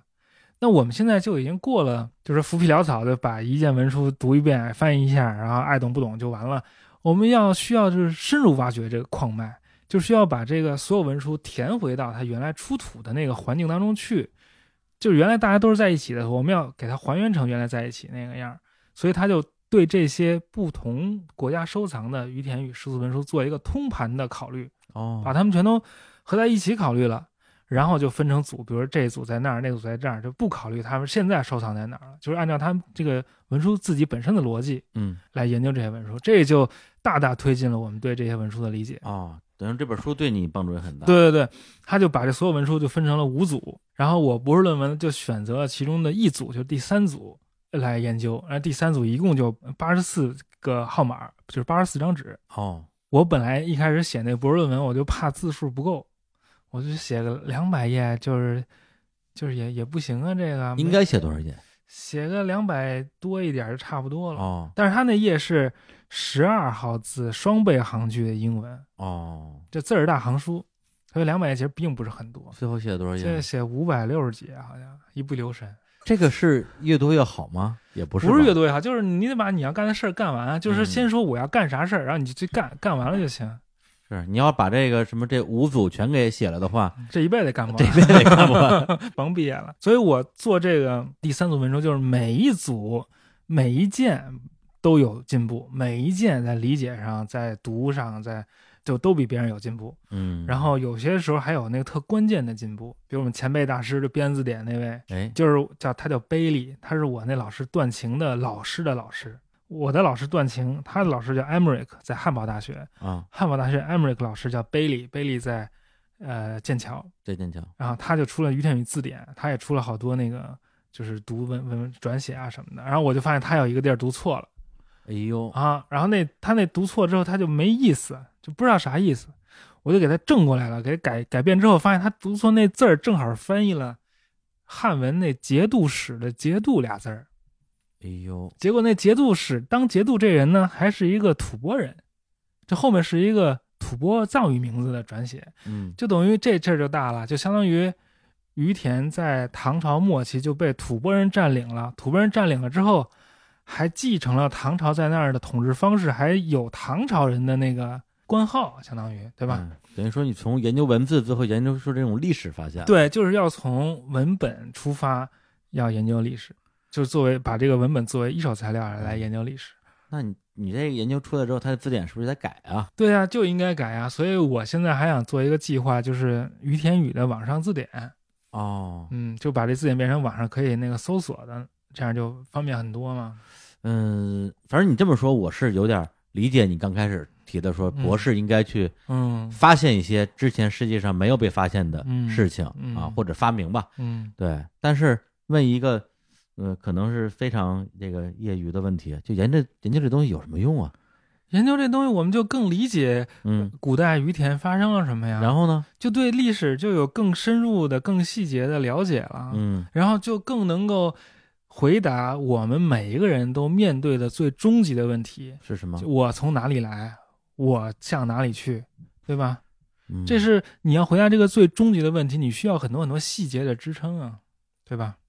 这就是目的，而嗯且就是以前不知道的东西，现在便知道了。比如说登山家为什么？么要登山？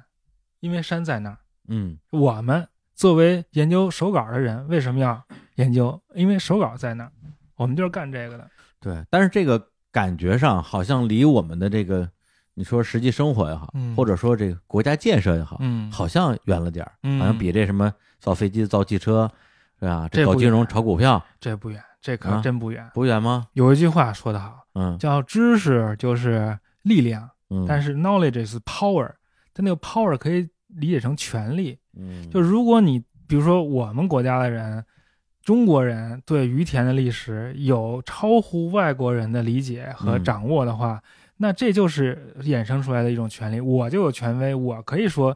于田当年发生了什么事儿，我说的都是对的。嗯，我有证据，那我就掌握了这个知识的制高点，那我就可以从中出发有一些权利，对吧？那如果是外国人掌握这个，那我们就只能听喝，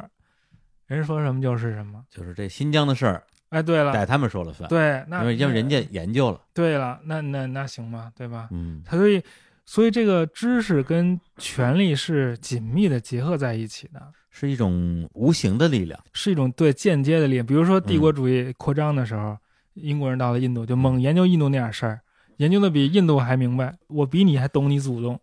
我是不是理所应当应该统治你啊？就甚他至是在那那个殖民时期获取了某种法理上的这种正统性。或者说，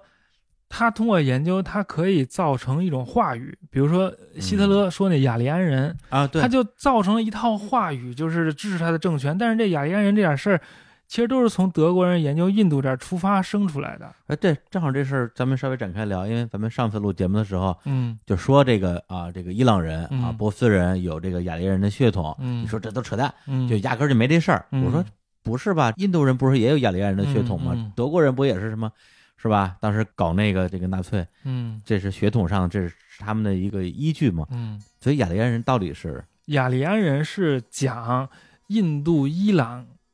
语族的语言的人的自称，嗯，就是它是跟语言挂钩的。嗯就是我讲印度伊朗语，我就说是自己是雅利安人，是他们对自己的自称。嗯，在古波斯帝国，比如大流士就说我是雅利安人；大流士，嗯在那个阿富汗那个贵霜帝国，那加尼色加就说我是雅利安人，我是讲大夏语的巴格特里亚语，是一种中古伊朗语。在那个印度，他们也说自己是雅利安人，这个就是跟伊朗和印度的语言相关的。嗯，就是讲伊朗印度语的人就是雅利安人，但是跟其他的什么德国啊什么就不相关了，就啊德国也不讲印度印度伊朗语啊，那希特勒说那雅利安人那个血统是什么呢？就是他创造的一种为了表示自己优于其他民族的一种一种神话，哦，嗯，其实是为了达到他那个阶段的一个政治目的。，对，就就是为达到政治目的，就是嗯把那个语言和民族和血统挂钩。嗯我们现在就知道。民族和 DNA 和语言都是不挂钩的，你不能通过测 DNA 测出来这人是说什么语言的。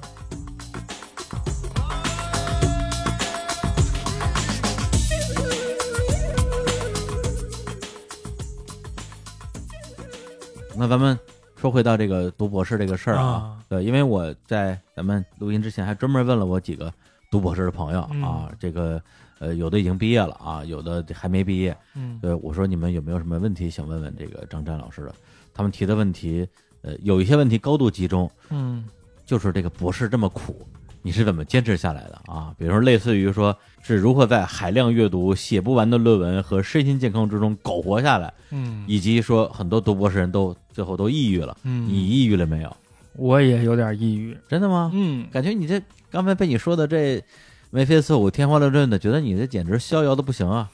他这抑郁的原因不一样。嗯比如说读博士苦，我真没觉得苦。啊我做那些发现，我读那个嗯，！于田文的手稿，我读出来大师不对，我对我美死了，我每天都在就是爽的不得了啊 大师不对我，对呀、什么冷板凳，我都不知道那是什么，我板凳可热了，烫屁股都啊，特别爽，就是做出发现，做出那个智力上的那个成就，嗯是一个非常非常让人幸福兴奋的一个事儿。嗯嗯，就是我以前不知道，但我通过想想想，我想明白了，嗯就是那么一个瞬间，经常出现，那你就非嗯非常爽。啊颅内高潮，对对对对对，嗯啊，还行还行。但是我在所有人写论文的期间呢，其实他都面临一个一个孤独的问题，嗯，就是你面对的你的课题，其实只有你自己一个人在战斗，别人帮不了你，老师呢，老师也不能老管呀、老师有老师的事儿啊。嗯，就是老师，就是导师跟博士生的关系，其实是一种若即若离，若即若离，就是尤其是在后半期，管半不管，管的多了也不行，啊、嗯管的少了也不行，嗯，有点难，有点有点有点微妙。啊，比如说我读博士期间，因为到后来，呃，我在哈佛上完课之后就变成教课了，还代课做助教什么的啊，对哈，啊对。但是做助教、呃、几两年之后就助教也不做了，等于就只写论文。那我只写论文，我也不上课，我也不做助教，等于我没有跟任何人都没有交流。啊，唯一的一件事就是写论文，，对我一天给我自己定的社交目标，就是跟一个我知道名字的人面对面说一句话，说这一说上一句话就行。我有时候就是一天只能说上一句话，就是我去超市买东西，然后那售货员问我您是借记卡还是信用卡，我就说借记卡，完了这一天就结束了。不是这个是一个很难的目标吗？你为什么不跟人说话呀？我去哪儿找人去啊？人都该干嘛干学嘛校。那么多人呢，你就你那些朋友同学，对，什么人家都该干嘛干嘛，我干嘛去找人去啊？约人人人家约吃问我，饭呀，你那个论文写怎么样了？我 说啊，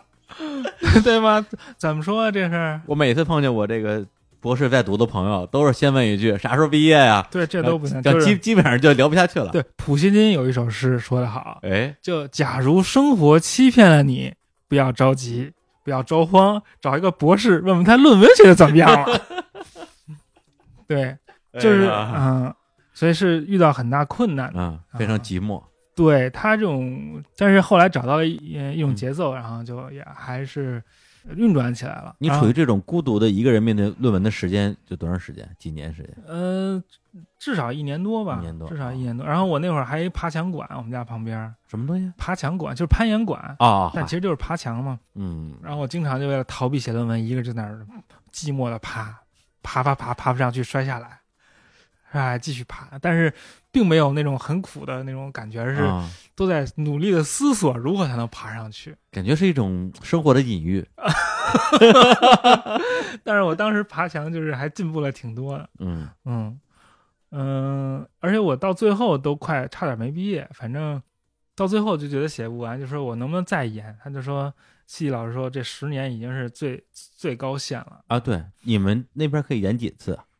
呃，也不用延，就是最多十年啊十年以后就十。年之内必须得毕业，再毕不了业你就直哦十接，年不是十年之内，如果你不毕业的话，你就得先暂时退学，嗯，然后然后之后再重新递交论文也可以毕业。哦，是不是说就给你直接给你毕业啊了，对，对，不会不会。哦，那嗯还行。可以先那个封存起来。嗯、对，因为我好像听说有一些国内的学校是你对，到多少年之后毕不了业就直接就肄业了，嗯，但如果你是那种硕博连读或者是本硕博连连读的，你肄业你之前的文凭都没了，对，那哪行，对吧？对，，就跳楼了嘛。所以还还是，而我最后毕业也是很多老师宽容溺爱，嗯然后才勉强毕业的。但是嗯当时觉得很勉强，啊哎，为什么呀？就是你，你都是吧？你都已经做出那么杰出的人类贡献了，大师都不对了，就就你对，凭啥不让你毕业？没，那我得写完呀，对吧？我也得有头有脚啊，对嗯吧？我得有一个完整的一个，有结论，有有介绍什么的、嗯都得有啊。你不能也写都是语法错误也不行啊，你有有你得有那个最后参考文献什么的，嗯你你该有的东西都得有啊。你到底是因为难而写不出来，还是因为拖延，还是因为什么拖延？和难其实是一码事儿，嗯，拖延就是心理上的畏难情绪，啊，对对对，所以都有。嗯，而且对那个困难估计不足，这也是拖延症的一个、嗯一个症状嘛。对，嗯，或者说很多时候人拖延是为了从心里的潜意识层面证明自己是行的，我只要干我就能干啊成，但是我我没干，对对，老嗯觉得短时间内就能干成这件事儿，嗯啊嗯反正最后还是勉强毕业了。但是最后现在回过头、嗯回过头来看我那个毕业论文，其实还写的不错的，哎嗯，还并没有说嗯，呃要草草毕业，最后就写的乱七八糟啊的。混进去嗯对对对，并没有那样。十年的苦功啊，最嗯，后对，还是派上用场了，是是是。嗯。然后我这读的乱七八糟，反正最后毕业也是连滚带爬，所以就耽误了找工作，所以就嗯没找工作。哎，我先插一句，就是关于这个，你刚才你也提到嗯，导师的关爱啊这件事儿嗯，因为我呃跟我国内的读博士的朋友聊，他们说跟导师的关系啊特别重要。对，因为我认识的朋友里边有跟导师关系很好的，也有嗯很不好的，嗯，甚至因为导师的原因毕不了业的，嗯，呃，以及给导师常年可能打工打杂儿什么的，反嗯正啥都有。这种情况你都没遇到啊？呃，我导师特别好，我特别爱他，特别尊敬他，嗯哎呦，然后他也想办法就是支持我，但是呢，写到后来就因为。一直写不出来，或者一直进度很慢，就特别害怕导师问我你写的怎么样了。我那我就啊还没有，这这怎么办啊，对吧？嗯，要别人他问你，你可以骂回去，那他也问你不能能嘛 骂回去。那只能骗骗别人，对吧？嗯那个，啊，对，这个但这个不是能就说欺骗写的还行。嗯那老师问，那你发过来给我看看，对吧？后来他也不问了，他也说他也有点伤心，有点嗯哎呦灰心，哎呦，我就更受打击。反啊正就是不想导让他师失伤望心了，对啊对。所以最后的时候，最后我们不是答辩嘛，然后有一个导师，有一个答辩委员会，就那欧立德老师，你知道嗯新青史领军人物，他就跟我说说你这论文感觉发现不多呀。哎呦，这这没没什么创造性啊。太打击人了。然后我导师就说：“哎，我觉得我已经被他的发现给淹没了，overwhelmed。”我就我就呃抓住这个词儿活到了现在。 哎呦，啊这导师太好了。因为那个其他几位导师他是没看那个文本部分，他就看了介绍，因为他也没时间看，哦他也不懂，也不懂于天文。啊，也是嗯，嗯嗯，所以我那些呃金子般的发现都隐藏在我那个文本部分里面啊。哎，那这个论文是哪年？二零一二零一六年九月初嗯答辩的，哦嗯，那这个论文现在，比如说发表之后到现在有三年多了，嗯，那它对于这个世界有什么实际上的影响吗？因为我也不知道该怎么问这个问题有影响啊。啊。比如说最近吉田峰，记得吉田峰吗？哎刚才说了那个日本那个，对，吉田峰刚发一篇文章发给我嗯了，里头大段引我论文，哎呦，咣咣引。这是张占桑写的那个论文，我发给我了，感谢张占桑，对吧？美对，那我这这学术就在我的基础上继续向前发展了呀。对啊，而且他是当年曾经这个是吧，指引了你方向对啊的一个学者对对呀、对啊，呀现在你还你能拉他一把了。对我就成为他的基础了，他的那嗯个、呃参考文献了，对吧？嗯，等于说，就是大家一起来爬这个对攀这个岩，对呀、对你拉我一把，我再拉你一把是，这样。对，一起来勇攀嗯人类知识的高峰。对对对对对，我你是这往个里隐喻嘛，你往里加一杯水，我也往里加一杯水，嗯就这样。后来我那个二零一七年三月份还去剑桥参加了一个青年伊朗学大会，嗯，就是我之前已经在伊朗学界蛰伏很久了啊。我刚去美国嗨，美国折服，我以为你折服了很多人呢，哦原来是你自己折服蛰了，蛰伏很久，对对对，就惊蛰那蛰，惊蛰的蛰对，我就虫子又冒头了，就是趴着 啊，对，之趴前窝，嗯零七年的时候，我去维也纳欧洲伊朗学大会去发表了我那篇那个就犹太波斯语的那个那封信，就是我嗯发现这个一炮打响，咚的一下哎呦，啊，你后来就开始蛰伏，然后我就蛰伏到零一七年，嗯一七年三月去剑桥，嗯，结果咚又一炮打响，拿到了最佳表演奖，你干嘛了？就是发表我们的论文啊。哦哦哦哦，就不是，就就就你这论做文做了一个十五分钟的演讲，啊，就是是很集中的把我的发现的精华都讲了出来，最佳表演奖，然后就得到了一个协会发的，就是说非伊斯兰内容的最佳发表。哦，嗯，有俩人，还有一个跟一个女生分享。然后那个发我奖那个人叫 Sims Nicholas Sims Williams，中文名叫辛威廉，他也是做粟特文的。然后他给我就是奖是一百英镑，嗯，然后还搁一信封里。那信封本来是干别的，他还把那划了，重新写，吐张 战。 对对这，奖听上去好像也挺挺不 但正是式那的，呃那钱最正式，有钱就行。啊没没多少钱啊。这是一种荣誉。后来给我发证书呢，哎，那我觉得你这英镑就应该是裱起来挂墙上没，有，我就请大家喝酒，就请那些哥们儿什么，就是新认识朋友什么，大家一起也不给个喝酒奖。状。有啊，后来后来发了一啊有奖奖状啊，嗯后来发一个啊啊啊，所以我就在学术界又重新冒头了。哎呀，嗯，后来就发表了一些文章啊什么。哦嗯，怪不得，因为我本身对你们学术圈啊、嗯全无了解。嗯，然后那天跟那个张震说，那个我们聊个啥呀？你说就聊聊学术的事呗。我在学术圈可有名了嗯。我说就你， 这么听好像还好像是有点名气啊。啊还行，反正嗯，不知道我哎，就是你水平不行，知道吧？ 行，我这段给你剪出来放到节目片头去。我 真的真是这样啊！你要做什么于田做粟特，你不知道我，嗯，那只能说明您不行哎呀，啊，不是我不行，不是嗯有什么用啊？能赚钱吗？赚钱还有点 距离，吹牛逼可以 啊，先说半吹天，先吹起来，这东西就是我我在想啊，比如说你是这个方面的啊，于田那个专家，嗯按理说应该是挂靠一个什么单位，什么研究院、研究所还是什么？我挂靠了你挂呀，靠哪儿了？我现在是。我先往回说啊，哎，我哈佛毕业之后不是哎没找工作吗？就对在哈佛一个一个机构里挂名儿，就给他们就是打小时工，嗯，相当于呃按按小时挣钱的那种。然后就申请到了第二年那个纽约大学古代世界研究所的访问学者的资格，嗯，就是去纽约待一年。等于我一七年九月到一八年八月底是在纽约访问。啊，做又待了一年，对我就我是一个纽约人嘛，毕竟在纽约待过仨月就是纽约人，不是对访问干嘛呀？就是每天呢干自己想干的事儿，想什么时候去什么时候去，想什么时候走什么时候走，想去就去，想不去就不去。要干活吗？呃，干自己的活儿，想干就干，想不干就不干有。人给钱吗？一年只给了区区七万美元，然后 不聊了，不聊了，不聊了，不 聊了啊！全部的责任嗯，就是要做一次四十五分钟的公众演讲。就这一年你做一次四十五分钟公众演讲就可以了。然后每天还有呃免费的午饭，凭什 么？凭什么但这只有一年一年啊？我就说呀，这一年也得文具，凭什么给你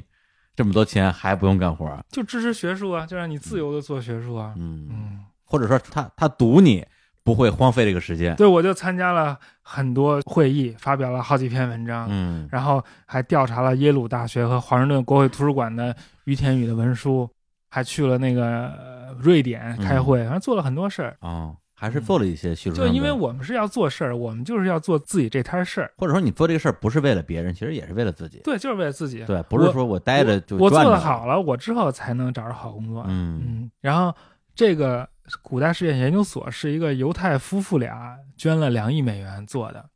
嗯，然后老爷子已经去世了，老太太经常来，然后刚开始还跟每一个访问学者就是大家一起吃一顿饭，跟哎每个人聊一聊。聊聊。我做一个四十五分钟报告，老太太还来了，老太太听的特好，说哎这这不错，让她再再能干点啥，让她干点啥。加点钱呗。啊、加点钱不用啊啊，已经够了，已经挺多了。但纽约生活成本当然很高了，啊是这钱很多也都交税了，也没剩下什么。哦，但就是说，老太太对我还是评价不错，可以。金主满意。嗯，啊然后这演讲还在网上放着，可以大家可以看，啊，但看是不英懂啊文的，英文英文的，对英对文对的，对，可以用来练英文啊。对对对对，可以看我用英文演讲的风采，学哎习英语。嗯，那这就到了一八年了，对，一八年之后还没上班呢，没上班啊，然后一八年之后我就没找工作呀，在美没国是没找着工作，还没找工作呀。找啦，找好几个呢，就不是像你这样的这个学历，嗯，找工作的话，就是你的这个对口单位就是大学呀。啊，然后我就觉得我应该平摊啊，你对吧？啊，牛逼啊，你牛逼啊指哪儿打哪儿啊，打是不是打呀啊，对呀，啊你，这伸哪儿人都不要我呀，对啊，活该。因为我这个专业在美国是嗯是有点尴尬，因为嗯我既不是研究中国的，也不是研究伊朗的。嗯，但其实我既是研究中国的，也是研究伊朗啊的，对但是学校的那个管理层他不这么认为，嗯只有真的很有水平的人才能看到这一点。嗯，嗯那你这个就是太，你可以说是太偏了，也可以对说太尖儿了。对对对，因为我的受的训练是一个现在都没有的一种训练，是一种古代，就是嗯十九世纪、二十世纪初的那种，呃，学好多古代语言啊什么的。现在、嗯现在普通的文科生是不干这个的，对啊，人家要么要学历史，人家要不然就比如学社会学，他有一个自己的那个领域。嗯我这相当于是那个复杂程度还没有跟上现在学术的发展，哦，是有点被学术界抛下的一个古嗯，代专业，恐龙专业。恐龙专业，嗯，那你这不是对完完完了，对，所以白就学了。所以我就在那个别别别别着别着急哎啊！我在美国就没找着合适的工作，嗯就没找着工作，不是没找着合适，就没找着工作，啊因为你我也没申不那不好的，我就啊只申那个最好的，，什么学校都是比如说那个哥伦比亚，哦，啊比如哥说大呃对，什么哥伦比亚旁边那 Barnard 有一个嗯女子学校，哎呦嗯，因为那不好学校他都不给你签证啊，有些，所以哦，呃就是对他没有资质给你签证嗯，而且给不了户口。嗯，对，美国这个文科博士找工作都不行，不是我一人不哎行，都找不着啊啊，是文科博士整体都不不行，不各太个专业都不行，历史尤其不行，跟东亚相关的又更不行，那你是反不正行中的不行行不行中的我是不行冠军牛逼，啊。结果呢，我就那我我这个嗯美国待不了，我还我回国找一个呗，哎我去上海、纽约大学什么复旦弄个博士后总行嘛。哎呦结果一申请发现，那边那头儿跟我们圈里这给我写推荐信的人是对头，结果就给你写推荐信是中国人呗，中国人，中国人，嗯，就是有他们关系不好，也也没去成。行了，所以我就没有工作，就回国了，就是上班儿啊哦，，并不是学位。对，所以你看，就是你们这些少年班的，最后嗯说不行就不行了吧？啊，那我来，我就来这个日坛 公园了。这 埋汰谁呢？这是，啊不是，就是说嗯我还有其他路，啊，嗯所以我回国之后就是。做国内巡讲、巡演，嗯去了很多，去了也不是很多，去南方、去上海啊，嗯去那个呃广东啊、深圳都看了看。大都学大学什么啊南方科技大学，比如说比如说那个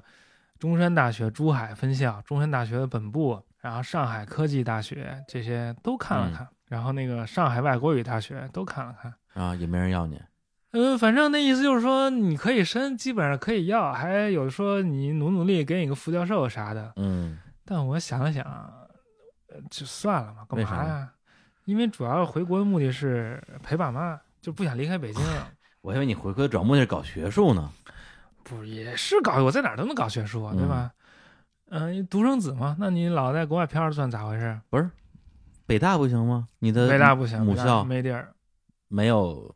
岗位提供给你是吗？啊，对，暂时是没有。而且我现在时间长了也不想去，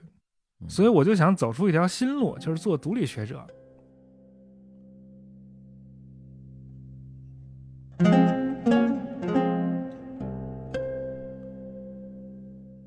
独立学者是什么概念？独立学者就是我不依附于学校，自己干自己的。嗯，因为我不是之前是纽约大学的那个访问学者嘛，，对，就跟他们说我要做独立学者，你能不能给我一个你们的那个中文叫什么？英文叫 affiliation，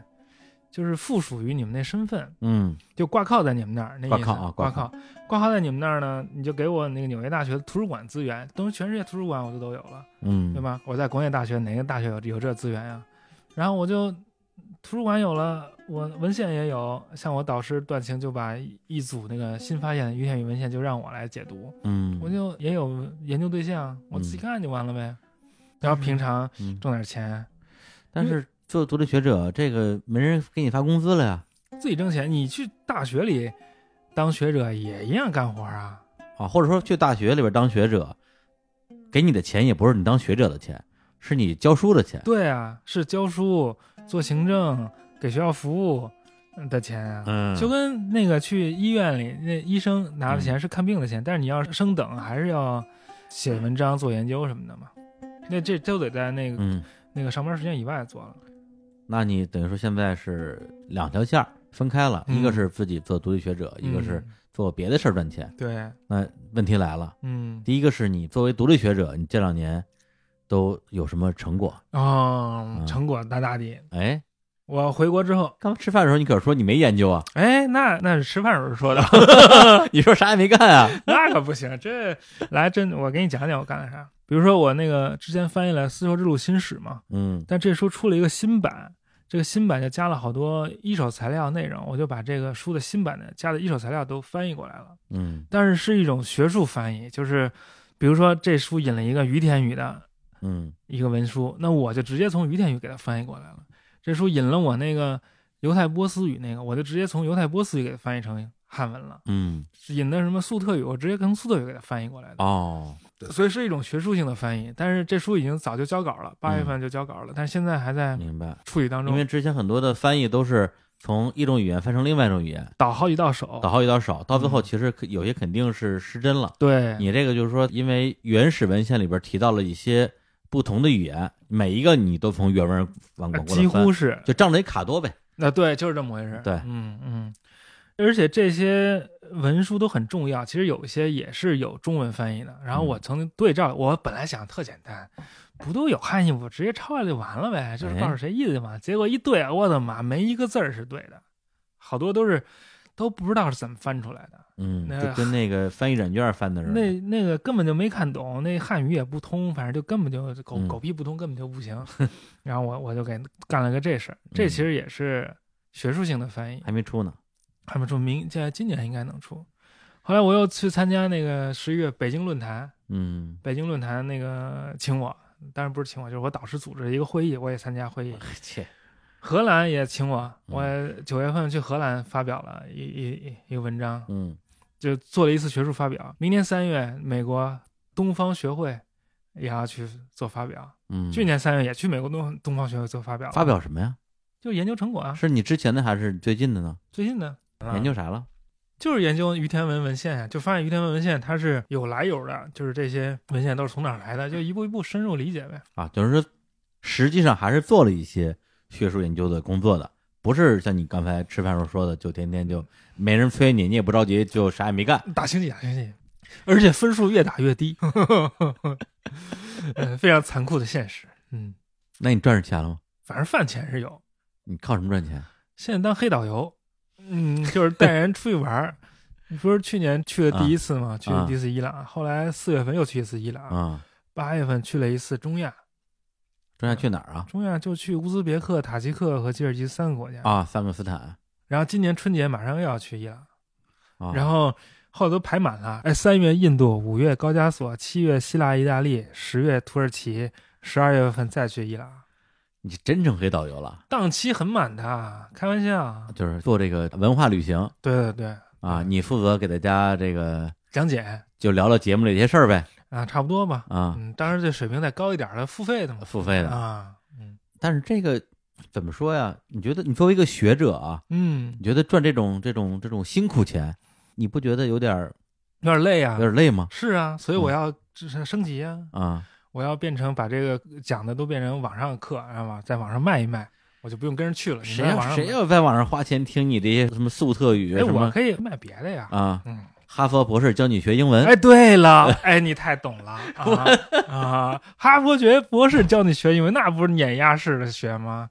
不是我为什么要跟哈佛博士学英文啊？就是哈或佛博士或者说我我为什么要跟一个哈佛博士学英文？就我找新东方不就完了吗？因为哈佛博士比新东方牛逼一百倍啊！哪里牛逼呢？就是教你一个小时，等于你自己跟新东方学十个小时，为什么呢？因为方法对头，什么方法呢？掌握本质。哎，如果你想知道什么方法，可以关注我的英语课堂。说的跟你这课开了 似的，呃，马上开，马上开真的开啊！啊！是那春节后开，开一次那个语音课，嗯就是讲那个英语到底怎么发音。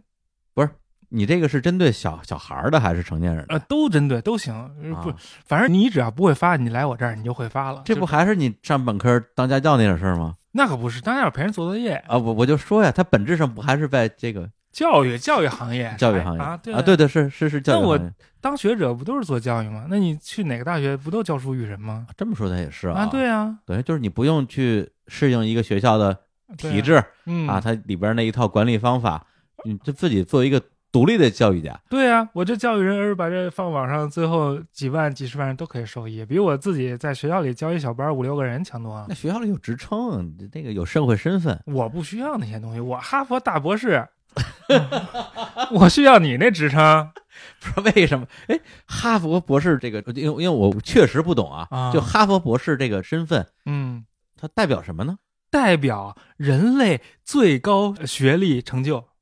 您再找一比哈佛大博士更高的学历，我瞅瞅，想想，真想哈不出来尔，滨佛学，真想不出来，真是。我有一问题想 想那个请教你啊，哎，你说啊这第二是什么感觉呀、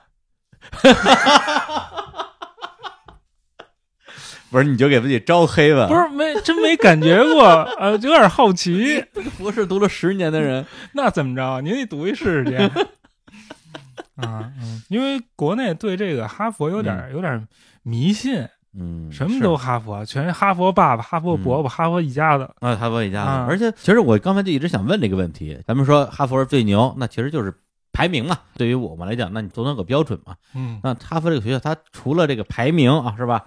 这学校它到底哪儿牛逼，对，到底哪儿牛逼，对吧？啊比如最简单一例子，就是说美国可能都是这样，就是说他那些呃学校的设施都是为了学校的科研人员和学生服务的。嗯有些国家就这些学校的事儿，比如图书馆也好，行政人员也好，他给你制造好多困难，嗯，而不是说给你制造方便。比如哈佛图书馆有好多书吧，嗯而且用的特别方便。比如你想要哪本书，它就直接给你从库里调出来；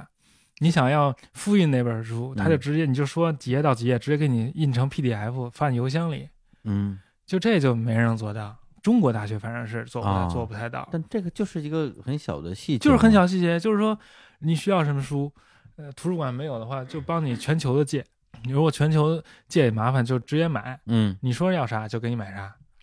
嗯、呃那这是一个很小的细节。那比如说往大了说。就哈佛，它为什么能成为第一？是因为它这个诺奖得的多，还是学校的发表的文章多，还是以后的这个这哈佛到底是为啥第一？主要还是钱多，啊，哪来的钱？嗯校友捐的。哦，嗯，那他的美国大学逻辑就是说，如果我大学办得好，校友最后发展的好，他最后、最后会回馈大学，捐钱给学校。那是不是可以理解成他们培养出来的这个有钱人多，对，成功人士多？哎是嗯，就是这么回事儿。啊，那从学术方面呢，他们这个学术方面就是就做成果多呗，文章多呗，嗯嗯。比如像那个那个 Mark Elliot，就是欧立德，他就是新清史的领军人物嘛，他就培养了一批一代这个新清史的学者。啊嗯嗯然后在北大的时候，就感觉这北大的学生一个赛一个的都那么厉害，每个人都有过人之处。嗯。但是感觉这北大老师好像也就也就那样，没有说跟神仙一样 啊，但是到了哈佛，就觉得那些老师一个一个全是神仙。像我老师就学过不知道有多少张卡，嗯在那个上课的时候，对不同的人就说不同的话。比如说你是知道你是学俄语，就说哎，俄文不是这样吗？你看这也这样。知道你是学希腊语，就跟你讨论哎，古希腊语的某个岛上的方言不是这样的吗？你难道不知道吗？就就那种，然后经常就嗯，表演背诵什么拉丁语的诗啊，默写什么范文的什么动词变化，就是大神，啥都会。嗯而且不是他一个人这样，然后我师兄也啥都会，然后像其他系的老师也都啥都会，就是他那个知识面的广度是就是深不可测的感觉嗯啊、哦除此之外呢，还还要啥呀？就是嗯就是老老实实做学问呗，就是没有那些虚的东西。我就讲讲哈佛怎么上课吧。嗯反正哈佛本科生上课就是说，美国人就是乌龟和兔子赛跑里面，他要做那乌龟。嗯，美国整个国家都是这国民性，怎么说？就是不求冒进，就是老老实实、踏踏实实的往前一步一步往前拱，什么都特别的扎实。然后比如说我们在哈佛学语言，嗯比如我们都学过好多门语言，学一门新都得要求用那个铅笔写作业，为什么呀？铅笔写作业写错可以改啊，就是要老老实实做小学生，不要心气儿那么高，觉得自己啥都会。嗯就是你本来很厉害，你还在龟兔赛跑里面，你做那乌龟，你就吭哧吭哧一直努力。那美国人就叫其智可学，其愚不可学。他那傻劲儿你学不了。比如我们在哈佛，就跟我导师，就我和我一同学叫文心，他就现在是普林斯顿的教授，我们就读读于田文，每周读一个下午，嗯读了三五年，每次就读那么几篇儿，就一直读一直读。一直读是什么概念？就是你读一句，我我读一句翻译一句，他读一句翻译一句，然后就看这上写了啥呗，看他上翻译有什么问题啊，就是这么过来的。嗯比如说他以前我在北大上课，我特喜欢上选修课，嗯就是上选修课也不用准备，就跟去听《康熙来了》 似的，嗯听老师讲讲段子，哎哈哈一乐就综完了艺节目哎，综艺节目，高级的那个智力享受，嗯在哈佛，我一开始也是这样上课，哎，嗯选这选那，后来发现人根本就不是这样的。人家就说你不管你是研究生还好，是本科生也好，你一个学期只能上四门课，哦上四门课就到头了，就工作量就已经满了，你没有精力再上别的了。就是选修课听段子这种，就就没，有，没有，为什么呢？因为每一节课你都得特别认真对待，嗯每一节课在上课之前都有详细的课程大纲，每一讲要讲什么，每一讲之后有什么作业，你上这讲之前你要读哪本书的第几页到第几页，然后这个考试是怎么考的？嗯比如说你要写一论文，先交大纲几号交，交了大纲之后几号给你反馈，然后再几号给你做一个。就大家在展示自己的那个要写论文之后，在几号真的写完，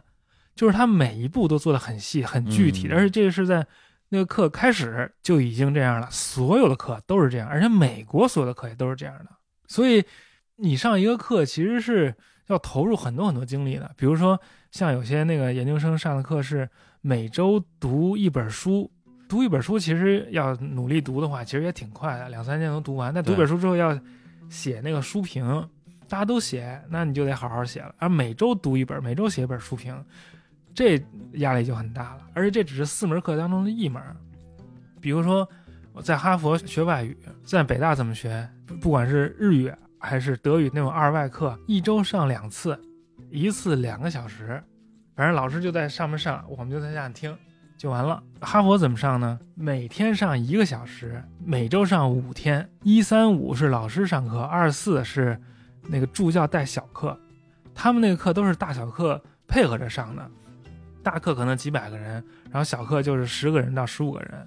那所以小课就大家可以练，可以不光是语言课是这样啊，就是那个呃有内容的课也是这样，像我就去带那个助教带那种小班课，都是这样的，所以他就会就是比如说学语言就会真的学会这日语怎么说，我上了三年日语，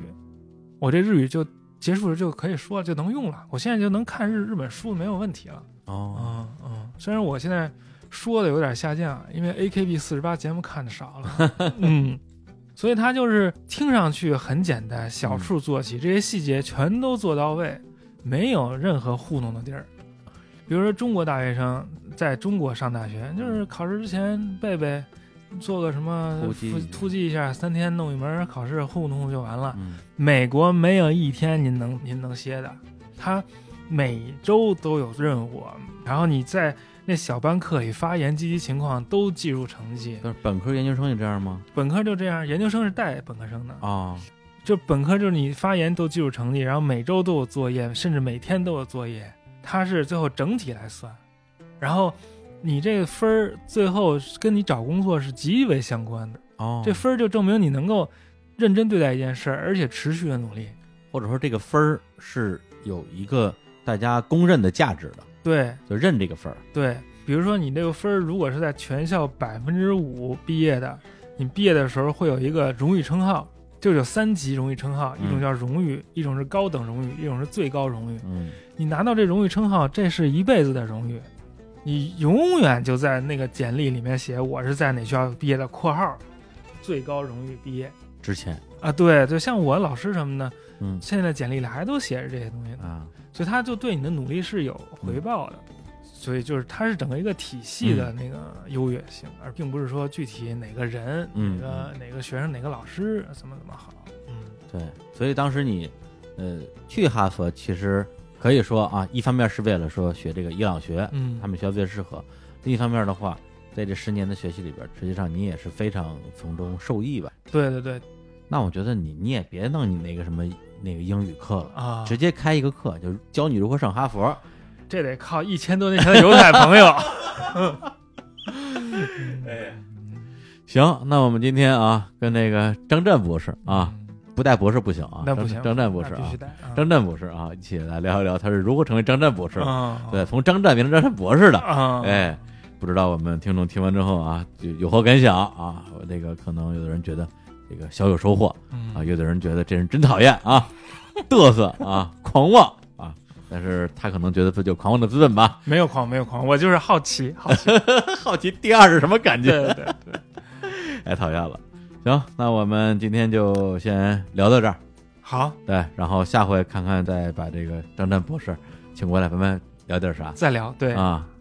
嗯，行，那就跟大家说说再见吧啊，嗯拜拜。好，大家再见，谢谢，啊，对，上网去那个搜索天书广播啊，啊可以听到他的更多的那个白话啊。啊，好嗯，拜拜。拜拜。